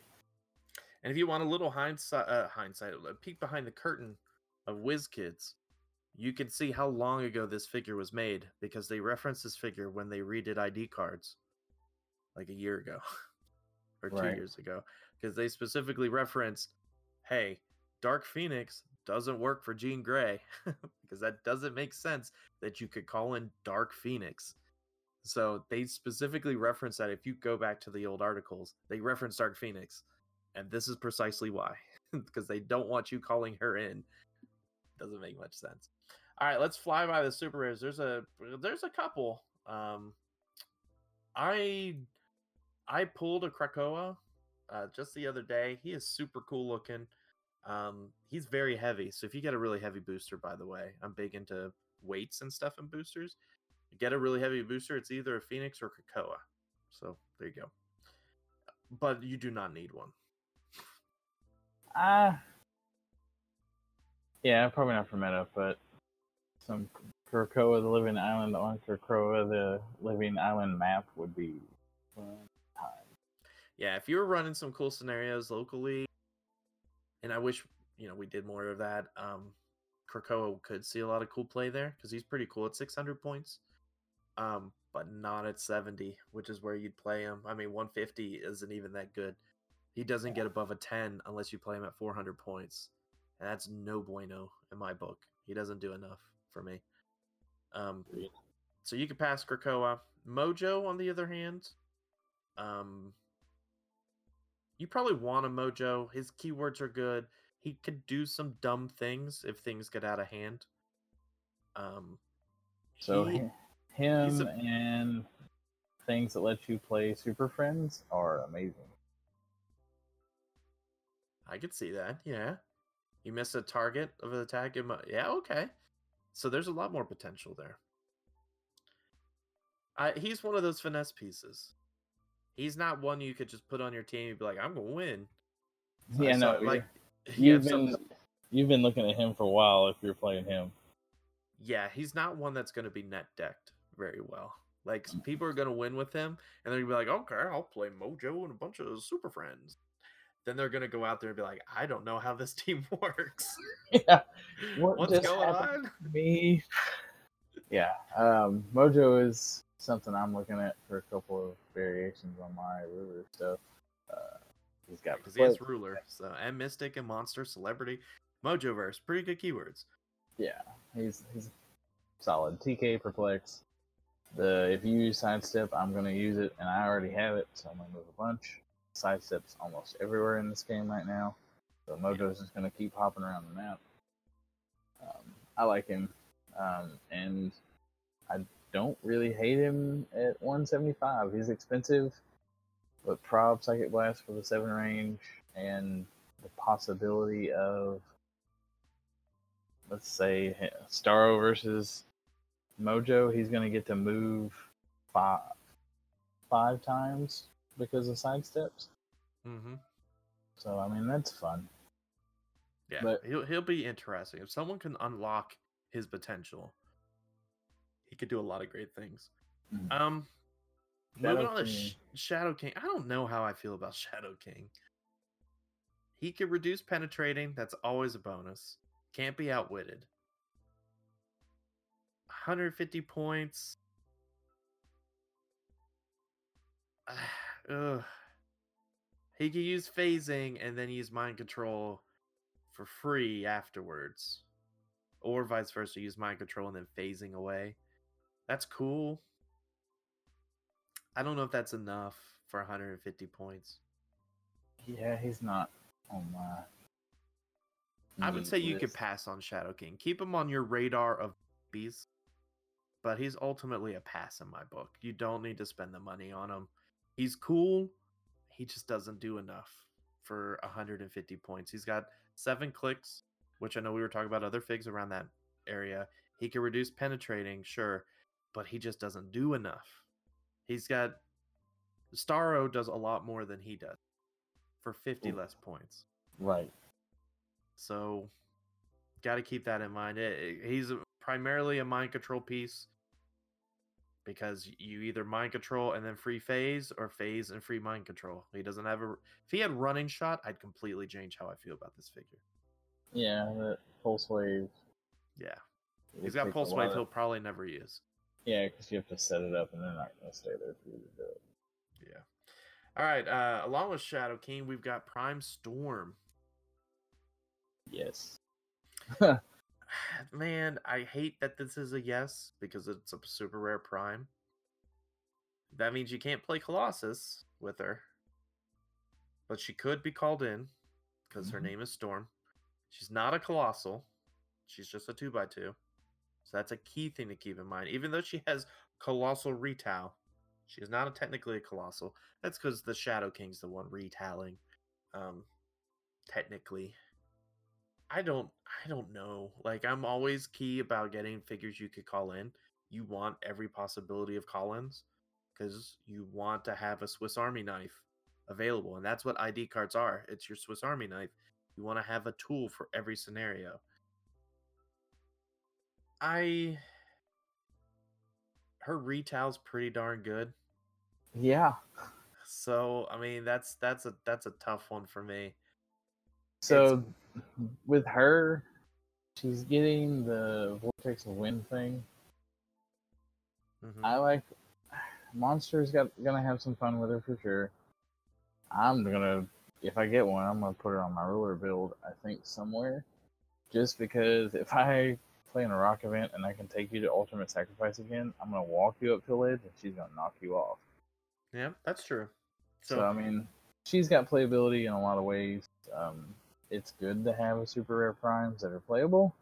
I get it sucks when we want to get the figs, but I'd rather not have a dud super rare prime. That is very true. I, I will say that if you're strapped on cash, which is why we're talking about this for so long as we are, um, she is not necessarily a must have. She's a great to have, but the money that she's going to go for, you're probably better off spending for other things in an affordable price range. Like you could probably get a Phoenix Magneto and Dark Phoenix for the price of Storm, maybe even the Colossus, because she's a colossal super rare prime. So it's like she has three things going against her. So she's gonna be 70 to 80 bucks, probably. Probably something around that much. Um, Uh, if she doesn't see meta play, yeah. If she actually hits somewhere on the middle dartboard, one twenty. She'll go. It's it's a call in. It's super rare prime. Retail like she's she's good. So I would say if you're debating and you're trying to build up your meta force, don't break the bank for her. You're better off buying a bunch of other pieces. But if you've already got all the other pieces and you're like, all right, I'm cool, I'm just missing her, then yes, she is definitely a meta piece that you want to get your hands on because she's going to be around for two years, just like normal rotation. She'll lose her ID at some point, but she's still 25 points on her lower click with sidestep. I mean, and flight and all that good jazz. She's good.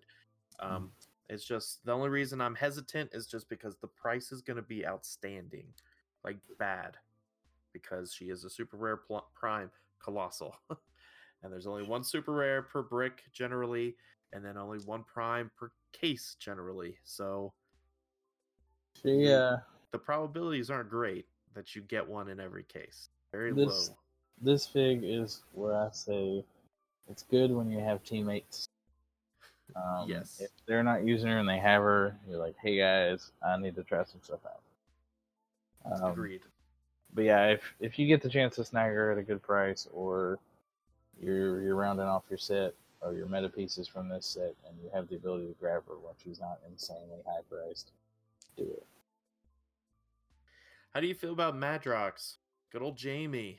I'm so happy they finally made him, and his scope looks hilarious. Uh, I actually know a buddy who likes Madrox a lot, so seeing something like this, I got to show him. I was like, "Hey, look, you, you got a big fig now, and it's a fun piece." Uh, Now, Aaron, amazing. I know personally you have to have him for one specific reason, all right, and that's because he has the pirate keyword. Yeah, yeah, yeah. For those that don't know, Aaron loves the pirate keyword. So I, uh, I would love it if Pirate Deadpool actually made that like during forced construction. But yeah, I mean, they're. It would be fun. You're gonna make me talk about Champion Pool from back in the day. Uh, he's actually got good keywords. He's got amazing keywords. Probably the most keywords in this set. Right. He's got a scientist, a celebrity, detective. I can run him with that dumb Batman from Rebirth if I really wanted to, for whatever reason. Um, pirates there for sure. Politician, police. Police is, can be scary in Golden Age actually. Um, the X Men, the X Factor. For his points and what he does, he'll always be a fun fig to have on your force. I don't think we'll see him make a splash in the meta, even with his keywords. 100 points is a Starro. He's no Starro. I think the only shot he had um, is if you play him with a. Well, no, I mean, hmm. no, it wouldn't work for super uh, for shape change. So no, yeah, I agree with you. I was gonna say maybe Q if you could roll a, a five or six, but that's for super senses, not shape change. So I was gonna, s- uh, yeah, he's a fun piece, but you don't need him. 100 points for four clicks. Doing the math is very bad. And he doesn't have reducers. Yeah, And no. he doesn't have. He has protected out with shape change. So there's that. But Battle Fury, Colin Beast is just going to ruin your day and score 100 points. Mm-hmm. So as cool as he is, you could pass on him. But you could probably still get a decent amount if you try to sell them. Probably. And the last but not least, um, for the super rares, Iceman. Uh, if you get rid of an Iceman anytime soon, you made a grave mistake. He's able to be called in. X Men keyword, X Factor armor, Defenders champion. So not great keywords. X Men's really the only major one there. The other ones are Yeah. kind of so so. Well, for for modern, yeah, it can only be the one that or armor. There's some armor in there. Yeah. Um, but outside of this, anything like Majestics or um, some of the other stuff where you can play Golden Age a lot, Mhm. defenders like Shifting Focus Strange and this guy, gross. yeah. Um, he's mostly going to see play 99% of the time as a retail or call in retail. Yeah, so Um, he can eat everything on your side of the map. He actually helps take care of if he gets the shot, the Proteus issue. Um, because Yeah, he- getting him in there is how will be the trick. But yeah, yeah, that's the, that's the problem is getting him in there. But he could KO a giant or colossal, and then he gets to make a charge at no cost and keep going.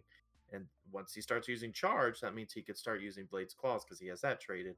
So even if he got impervious, and he's he does three damage anyway, so yeah, he can start getting through you. So you got to be careful with getting rolling because he's only 15 points. If he is 30 to 40, I'd say, eh, he's okay. 15, yeah, no, mainstay. You want at least one. I don't know, maybe two. Don't break the bank for more than that because he's a little tricky. Um, because he makes a close attack. He can't target smaller characters because he's got the colossal indifference. Um, I like him on the bird team. You're gonna get Yeah. to re, re, uh, real boy him quick and maybe get something really good out of it. And now I've got retail with my bird, so I dare you. Yeah, I think if you're trying to figure out the minimum two is the minimum, so that way you can mainboard and call in. He has two IDs, so keep that in mind as well. He's got the student and headmaster ID. So you Uh, could then I would, I would say call in. three then. three. Okay, This I'd say a- bare minimum is you want however many IDs are available. Because if Yeah. he breaks the meta, you're like, okay, well I've got a headmaster and student ID, so I've got my two, and I'm not playing X Men. Maybe I'm playing Avengers or something else, but I'm going against a Tyler Wales team or whatever else. I got these two Icemen I could call in. Yeah. Now, keep in mind with these Colossals, it's going to be a lot harder to call in than usual uh, because you can't TK and then call them in because they can't retail.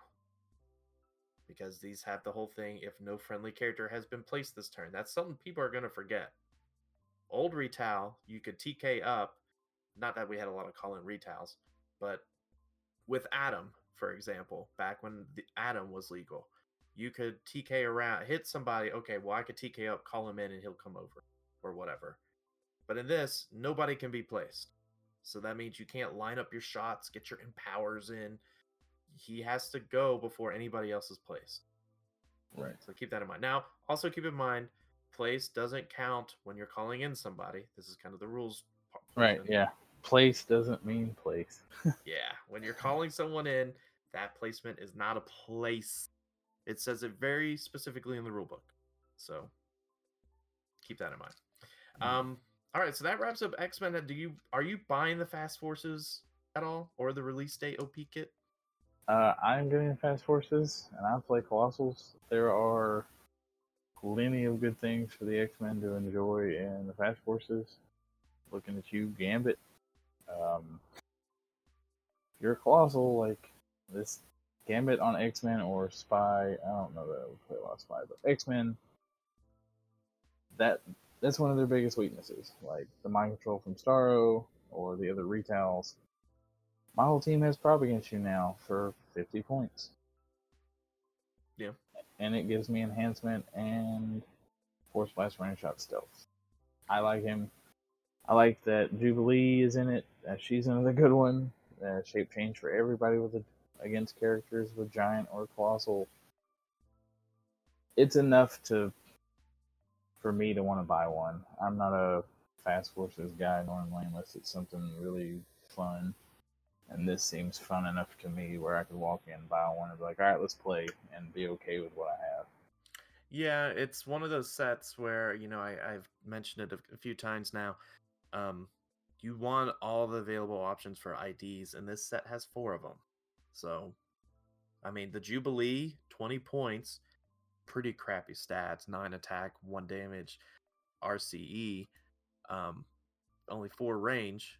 But if you know you're going to be retailed that turn, or you know that there's a bunch of whales coming at you, you could technically call her in and friendly characters that are adjacent to her or have X-Men all can use shape change against giant or colossals. So there might be something there. Like she could be on the sideline and you switch her out for one of the other Jubilees. Mhm. Who knows? The options are there, and that's the key thing. Um, last note, because uh, we're obviously not going to the other sets because we've been talking so long. X Men, um, which I guess we could talk about Regenesis. We'll go through Regenesis too, um, because it's X Men themed. I like the LE Magneto. Some people don't. It has potential. I think. Let me see. So this Savage, Savage Land keyword, X Men keyword, Lost in Land with my rival.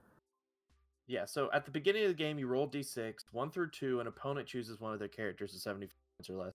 Three through six, you choose one, and that character's the one chosen and Magneto go off the board, and they get three lost tokens. And at the end of your turn, you remove a lost token, and when the last one's removed, they go back into the starting areas. So it's 75 points or less. I'm playing it for 65 points, so I have potential to royally screw up your team for three turns, which could really set up my team pretty well. Like if you're relying on Jean Grey or Unseen or um, some of the Colossals, like if I'm worried about Surtur, like I have a great team and you got a Surtur, uh, playing Unimind, you got a Surtur sitting over there. I don't know why I'd play Unimind. It's Magneto.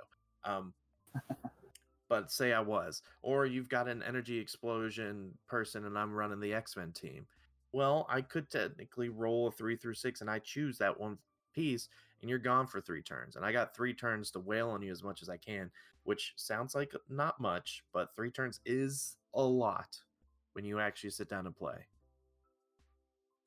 Uh, he's got potential. I think he's got potential there. Is he Yeah. great? No, he's not great, but he's got potential. It's it's a noteworthy mechanic. It's enough to be like, oh, we're gonna remove this and see how you do. Oh, I, Yeah, and just the and just for rules reference, no, his power doesn't work with an ID call in. Nope. I tried to get Aaron to agree that it worked that way, but he had to shut me down. Fair. Rightfully so. Yay for beginning the game. All right, let's talk a little bit about Regenesis and we'll wrap up this segment. Right. What Regenesis figures are you must having? You gotta have for the meta. To be honest, do we really need to talk about this set? It's Mm, it's Wolverine, it's Kitty Pryde, it's Beast. Um, there might be a few ones that I've overlooked. Oh, Rachel Summers, Granny running shot with her bounty, and she's a good fig. Yep. Um, The issue with the Regenesis figs is that you obviously won't ever get their special point one cards. This is not happening. Ideally, we were hoping that we were going to get some more Utopia, Jean Grey School keywords in this new X Men set, and that didn't happen. So, eh, you're not going to get them. still holding out for uh, Evan. Evan needs that keyword real bad. Hmm. Um, Um, so yeah, your Kitty Prydes, your Beasts, ID call-ins, the probably really, really, really top tier ID call-ins. I don't hate Iceman. Iceman's not bad if you don't have access to the chase. Um, he's good because you could call in the headmaster one to give everyone barrier, and then he has barrier on his Mhm. 50 point. and excuse me, and his hypersonic drops barrier. Yeah. So leave him a hole, let him run out, block off that whole section he just came back out of, and he's got two extra pieces floating around wherever he was.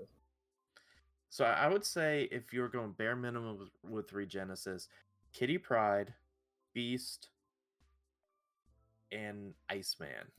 Colossus maybe because he's the lowest point Colossus we've got, 70 points, and his ID gives impervious. So probably him because the the new Colossus I think is 75. Is what we were looking at before. Yeah. Um, so, and uh, arguably the 75.1 is significantly better. But in case you are only playing someone with 70 points, this Colossus is better because you can actually call them in. Um, all the other IDs call-ins are good, cheap call-ins, but like uh, if you can't afford the super rare Wolverines or the super rare Cyclops or Chase Cyclops, they're good call-ins. I will say Psylocke. I have not been a fan of this Chase Psylocke. I know what she does uh, in cap when she uses it and hits after res- resolutions choose a standard attack or defense power that hit character can use and they can't use that power until their next turn so she's cool about shutting out powers for only 40 points but she's got a hit and that might not happen so Yeah, for Headmaster ID, it's five points. Um, she's a perplex though, so she's not completely a one-trick pony. Um, she's just too expensive right now yeah, I she's think- still sitting i think around 80 to 100 bucks because she's a chase Yeah, she- hopefully she'll drop down. Yeah, I think she will, but she's she's just not as she's good, but not enough to to spend your money when you need to spend it on other things. I will say a shout out to the LE Cyclops. I actually had him on my Worlds team. This LE Cyclops with the Magneto helmet Mhm. is probably next tied with the Chase Cyclops from X Men as the second best Cyclops call-in. If you have that many points, because he's Yeah. 100 points. Um, you 70 the 70 point dial is eh. I wouldn't worry about the 70 point dial. It's the 100 point part that you want, which gives you the energy explosion 12 for 4 running shot. He has got it. He's got a stop click. He's there for when you need the range and you need the energy explosion. So if you don't want, you don't have the room to play a, Ju- a Jubilee, you don't have the room to play the other a Kitty Pryde to call in Lockheed, you don't have the room for an extra ID. Keep him on your sideline with your S, uh, your super rare, because there might be a time where that super rare is not going to help you, and you need this energy explosion to take out a bunch of colossals. So Right. keep it in mind. Um, the other, all the other figs, I will say this: the month three, they don't have it in rounds. It's on the the evidence thread. Month three, Magneto is probably one of the best Magneto call-ins you could do for 125 points. Mm-hmm. 125. And the reason being is because he's got running shot pulse wave, which is always like makes him one of the top call ins. He's got TK and he's got improved targeting blocking. So that means if your opponent's hiding behind, now you still only destroy one blocking when you do this, but you Yeah. could running shot pulse wave, destroy that one blocking, and get a single target pulse wave off on some Yeah. for four damage. Hellfire Club also. So you could call him in, have the Prime Magneto to bump him up, or the Emma or whatever from the X Men set, bump him up some more, run out there, three three range pulse wave, five range movement, or five five movement running shot, eleven attack, four damage. He's one of the top Magneto. Like since he's been released, I've been looking at my Phoenix Force Magneto, and I'm like, oh man, like I got two of you now. I don't think I need you anymore. Cause this guy does what you do almost better. Now the other one has outwit. He's a little bit more. Uh, I think he's 150. Get this Magneto. He's not going to cost a ton. It's month three, so he might be a little expensive because not all the month threes have wrapped up yet. But get him. The only other two I want to talk about are the Caveman, Wolverine, and Cyclops. I've been debating with uh, the other Clickstuff guys. I'm not. I, I don't see it. I don't see why they're good call-ins. I mean, twelve for four, okay, uh, that's pretty good. But Cyclops only has a four range. Running shot for five for four, I get it. I mean, but he doesn't have the sidestep. He's probably not going to die. I just think there's better call-ins. Have you looked at these LEs at all? Uh, yeah, I uh, I agree with the Magneto thing. Um, that's kind of where I stopped. yeah, the Uh, cave, the caveman, Wolverine, and Cyclops are just they're cool. It's cool to have a caveman on your sideline, but you don't have to have them. There are better call-ins. He's it might be an oh the Wolverine might be an super rare, the super rare one from Xavier's school. Right. All right, so that's gonna really wrap it up for our meta buy sell hold. Well, I'll try to ramp it up in other episodes, uh, but we'll continue on to hit all the sets in the next couple months. Uh, just because I feel like people want to know what figures they want to like they should be buying. Um, because half the time I'm like, well, this this figure has potential, but should I spend thirty bucks on it? Is it that much potential? Right. All right, let's wrap things up and let's go to a click four for our final thoughts. Click 4. Final thoughts. With that, we enter click four, the KO click for final thoughts. Aaron, what is your final thought for this incredibly long episode where we talked way too much about X Men? We're just excited. There's lots of good stuff in it. Um, exactly. please use the win. Please, please, please, please use the win. Um, we're getting faster at getting responses out. Um, a lot of us are openly in a lot of the groups and try to help with questions when we catch them. But if we don't respond fast enough for you, just post it and win. We'll see it, get it answered, get it back out. I would definitely say our turnaround rate on questions and stuff like that has increased a lot, especially going into worlds. Um, I will always push for that to be a thing. Um, outside of that, um, my biggest thing is community. Alex knows who came from Chattanooga where I started running stuff. I came down here to Lucky with Howard. Still doing it. Now I'm doing it by making friends at Worlds and being proud of players I've met through there. Like shout out to Micah for a cool thing he did, and I want to give him props for it on this podcast. Actually, um, we had a I'll local player. we had a local player lose some stuff while he was at Worlds, uh, figures and stuff like that. And Micah just kind of gave him half of his top eight prizing. Micah didn't have to do that. Micah was just there. He felt bad for him, and he took care of him. So I have said it since Worlds, and I'll keep saying it. Micah is every Clicks player's little annoying brother. He does some goofy stuff sometimes. Then he does stuff like this, and you're kind of proud of him for it. So good on you, Micah Love, for that. Yep. Um, But yeah, focus on your communities, guys. Like that's the biggest part of this game. You see it at World, you see it at Nationals. It it drives people to make friends. I've met all kind of people from everywhere. I only see them like twice a year, but it's probably the best two to three days, depending on the event that I have every year because I get. So keep that in mind. Um, new players, you're catching this for the first time, don't be afraid of the meta, but always ask your opponent what's going on. Every good player who's worth his salt is going to tell you what you did wrong or how you can get better. Um, every one of every one of us wants you in the game. We don't want you to leave the game. So if you get discouraged about something, always remember when you first step in, you're always going to take your bumps. That's just part of it. I remember mine. Uh, that my first bump was from the goat himself, George Masu. He trounced me, and it was like, I like what you were trying to do with this team. Just didn't like fire off, and I was like, I'll take it. Like props from a props from a world champ is never a bad thing. So, you know, you see us out at games and you're curious about something, an interaction, or like, hey, I got this idea, can I spit like spitball it with you? Ask. I don't think anybody will tell you no. It's really where I'm at with like final thoughts.